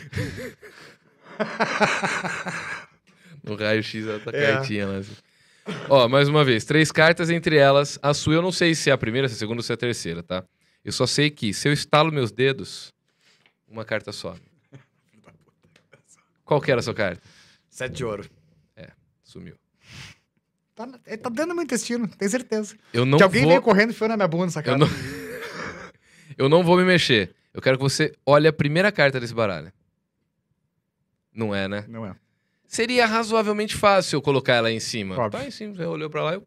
Sabe o que seria complicado? Tá, tá com a câmera aí? Mostra aqui, ó. Mais difícil seria colocar lá no meio e virado ao contrário. Ah, não, vai se.